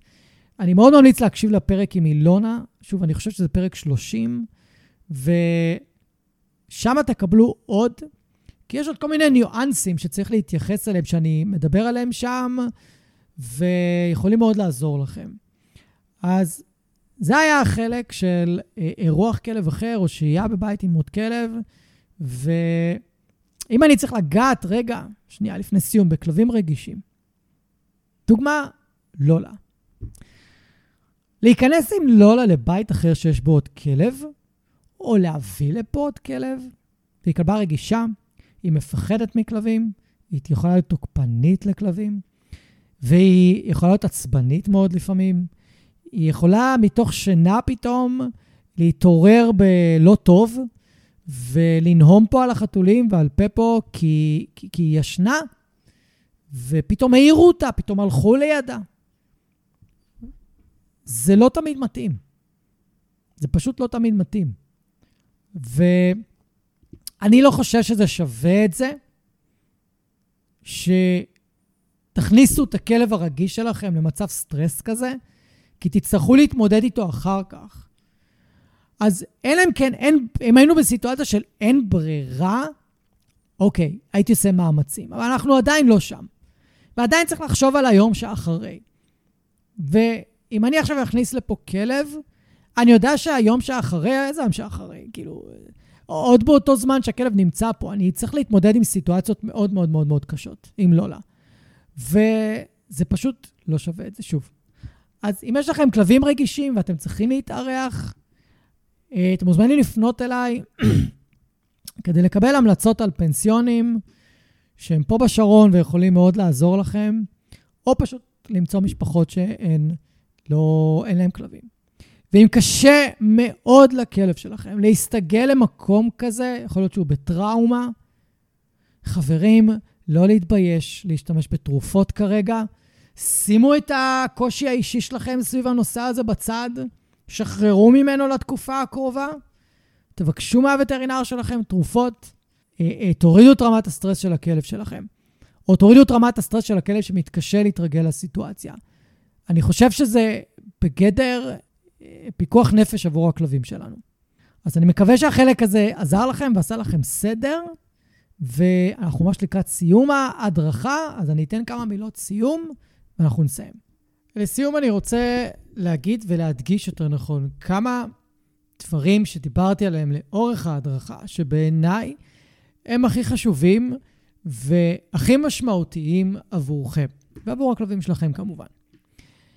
בסופו של דבר, אתם מכירים את הכלבים שלכם יותר טוב מכולם. אם יש משפט שאני מאוד אוהב בהקשר של אילוף כלבים, זה ש... המאלף יודע הכי טוב איך לאלף כלבים. יודע יותר טוב ממכם איך לאלף כלבים. אבל אתם מכירים את הכלב שלכם הרבה יותר טוב מהמאלף. ואם יש משהו שאני מאוד משתדל לשים לב אליו לב במהלך העבודה שלי כמטפל התנהגותי בכלבים, הוא להקשיב טוב טוב לאנשים שמגדלים את הכלב, ודרכם להכיר את הכלב, ולהקשיב מהם מה עוזר לו, מה מקל עליו, מה אוהב, מה הוא לא אוהב, כי בדרך כלל הם ידעו הרבה יותר טוב ממני. ואני צריך תמיד להזכיר לעצמי, כשאני פוגש כלב פעם ראשונה, זה שאני רואה אותו ומכיר אותו סך הכל שעה וחצי, שעתיים, במפגש ראשון. ומי שמגדל את הכלב כבר מכיר אותו לפעמים שנים. ואני לא אוהב לבוא או לצאת מנקודת הנחה שאני מכיר את הכלב הספציפי יותר טוב מהבן אדם שמגדל אותו. ואם מאלף או מטפל התנהגותי כלשהו, או מאלפת, באים ונותנים לכם את ההרגשה שאתם לא מבינים, ואתם לא מכירים את הכלב, ואתם לא יודעים מה טוב לו, ואתם לא יודעים איך לגדל אותו, זה צריך להדליק לכם נורה אדומה. כי בסופו של דבר, הם לא מכירים את הכלב שלכם. הם לא חיו איתו, הם לא חיים איתו, הם לא מתמודדים איתו, וכולנו מכירים את חוק מרפי, שכשהמאלף מגיע, הכלב מתנהג הרבה יותר טוב מאשר שהוא נמצא איתכם לבד. ולפעמים קשה מאוד לעבוד עם הכלב על התנהגויות מסוימות, כי כשהמאלף נמצא הוא פשוט מתנהג הרבה יותר יפה. במיוחד אם הכלב יודע שהוא הולך לחטוף ענישה כזו או אחרת, אז הוא כבר מתנהג טוב על ההתחלה כדי להימנע מזה. אז אני רוצה להדגיש ולהגיד כאן, שאתם יכולים, דרך הסיטואציה שאנחנו נמצאים בה עכשיו, אפילו להכיר את הכלב שלכם עוד יותר טוב. ואם אתם לוקחים עצה כזו או אחרת מיוטיוב, מהרשתות, מהפודקאסט, אפילו ממני, תבדקו את זה על הכלב שלכם. תקשיבו לו, תשימו לב איזה סימנים הוא נותן לכם, אם זה נעים לו, לא נעים לי, טוב לו, נעים לו, לא נעים לו, טוב לו, לא טוב לו, עוזר לו, לא עוזר לו. רק זה יכול לתת לכם את התשובה, האם מה שאתם עושים הוא טוב או לא טוב. אם אתם עושים משהו, וההתנהגות של הכלב משתפרת לפי מה שאתם רוצים, תמשיכו. אם היא לא משתפרת, תפסיקו.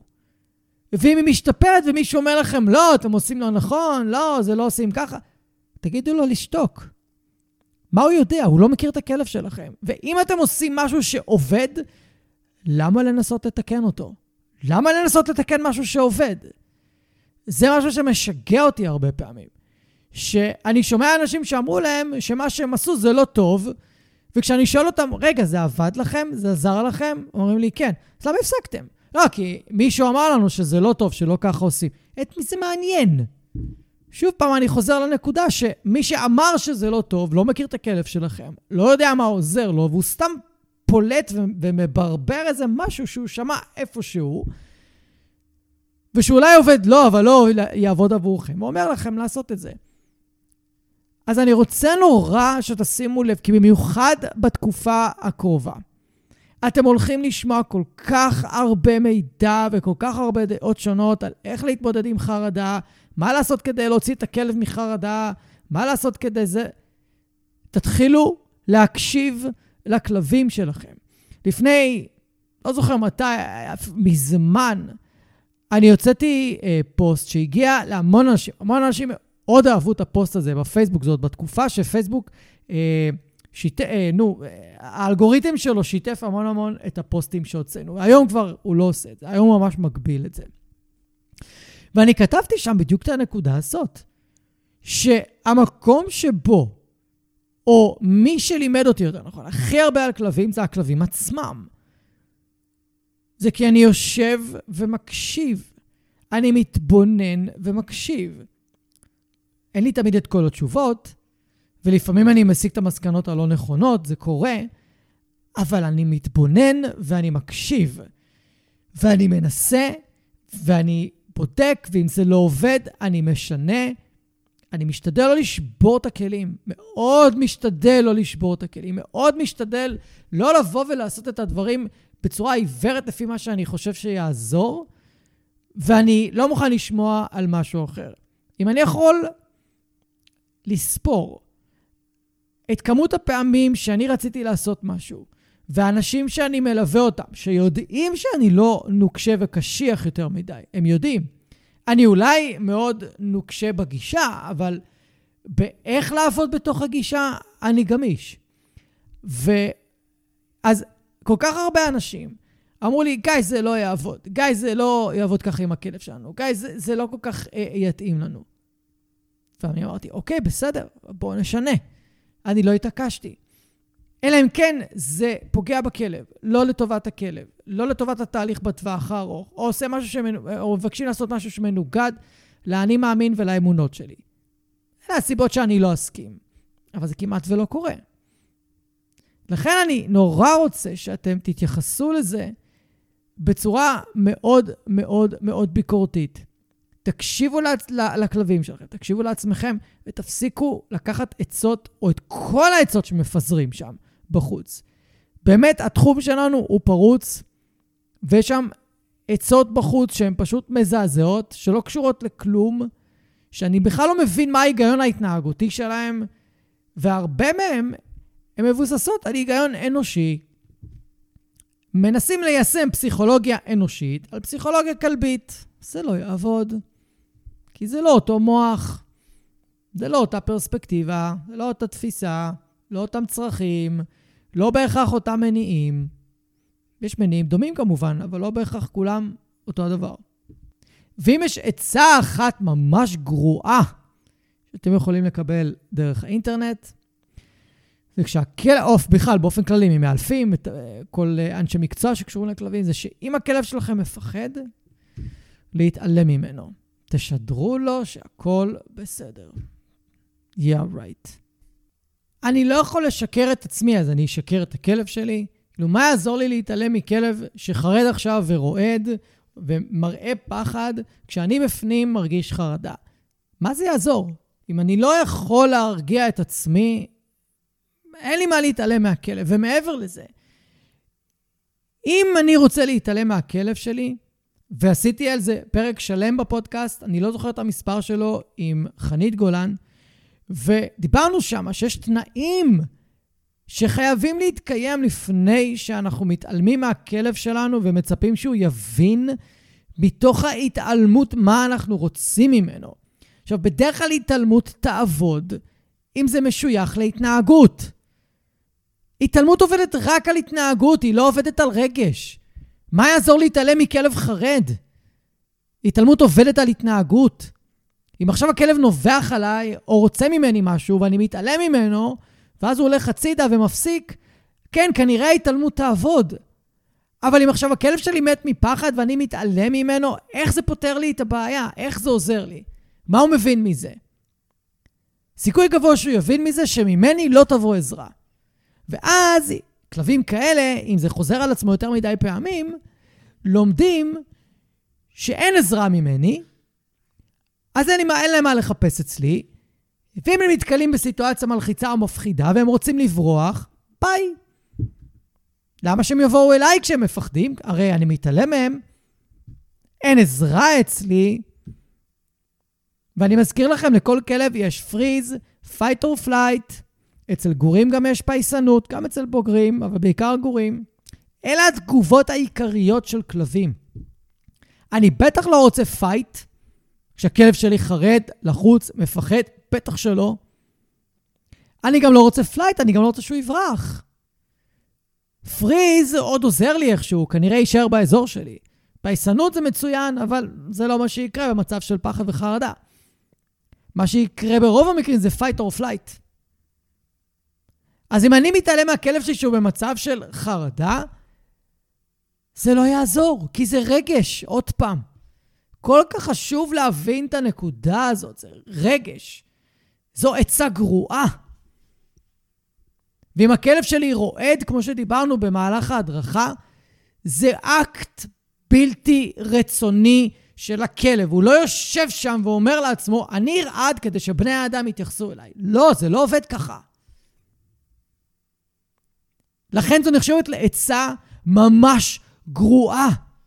אחת הגרועות שאתם יכולים לקבל. ואם תיקחו בשקלול את כל מה שהיה בהדרכה עכשיו, איך להתייחס לכלב, איך להבין איך להתייחס אליו, איך להבין אם אני מעודד את ההתנהגות שלו או לא, אם אני מרגיע אותו או לא. דיברנו על כל הדברים האלה בהדרכה. אם אתם לוקחים בשקלול את כל זה, פלוס תקשיבו לפרק 30 על התעלמות, אז אתם תבינו אם נכון להתעלם מהכלב שלכם או לא. אז תבינו אם ההתנהגות שלו נועדה, או האקט, או הביטוי ההתנהגותי שאתם רואים, נועד כדי להוציא מכם משהו שאתם לא רוצים לתת. מבינים? לכן אני מאוד לא אוהב את, ה, את ההמלצה הזאת ואת העצה הזו עם כלבים שהם חרדתיים. אתם, בגלל שלאורך כל ההדרכה גם דיברנו על מה יעזור לכלב שלכם, אתם יכולים אשכרה להפנות כמה שיותר משאבים ותשומת לב, להתבונן בכלבים שלכם, להכיר אותם הרבה יותר לעומק, להבין מה עוזר להם. ואם בא מישהו ואומר לכם, כן, תעשו ככה וככה וככה, אתם אשכרה תוכלו להגיד לו, לא, אני התבוננתי על הכלב שלי וצפיתי בו, וזה לא עוזר. אני מכיר את ההנחיה הזאת, אני מכיר את העצה הזאת שנותנים בכל כך הרבה מקומות על כלבים. אבל הכלב שלי הוא ככה, והוא אוהב ככה, וזה מרגיע אותו, וזה עוזר לו, וזה מלחיץ אותו, וזה גורם לו להרגיש מתוסכל. אז אם אני אעשה את זה, אני אחמיר את הבעיה. ככה עונים לבן אדם שנותן עצה. לא מקבלים אותה בצורה עיוורת.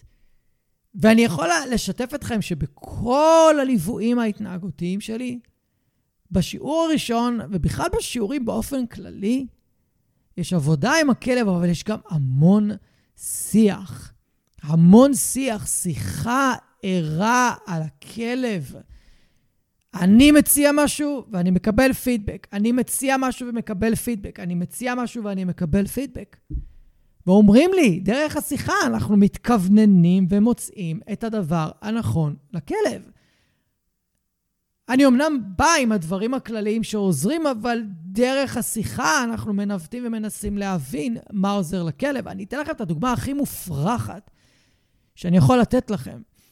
כשאנשים פונים אליי עם חרדות נטישה, אני מבקש מהם וידאו של הכלב לבד בבית, ואנחנו אשכרה יושבים ומנתחים את הוידאו, ומנסים דרכו להבין מה עוזר לכלב. ואני פירטתי כבר, עשיתי שלושה פרקים פה על חרדת נטישה.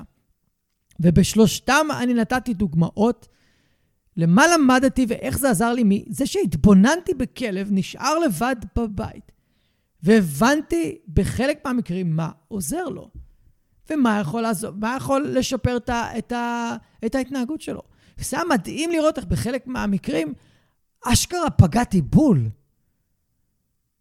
לא בכולם, אבל בחלק. וזה היה, היה לזה ערך מאוד מאוד מאוד גבוה. ולפעמים דרך הוידאו, אתם הבנתם דברים על הכלבים שלכם שחרדתיים. אתם ראיתם משהו שאני פספסתי. וביחד אנחנו אה, הגענו לאיזושהי תובנה של מה צריך לעשות.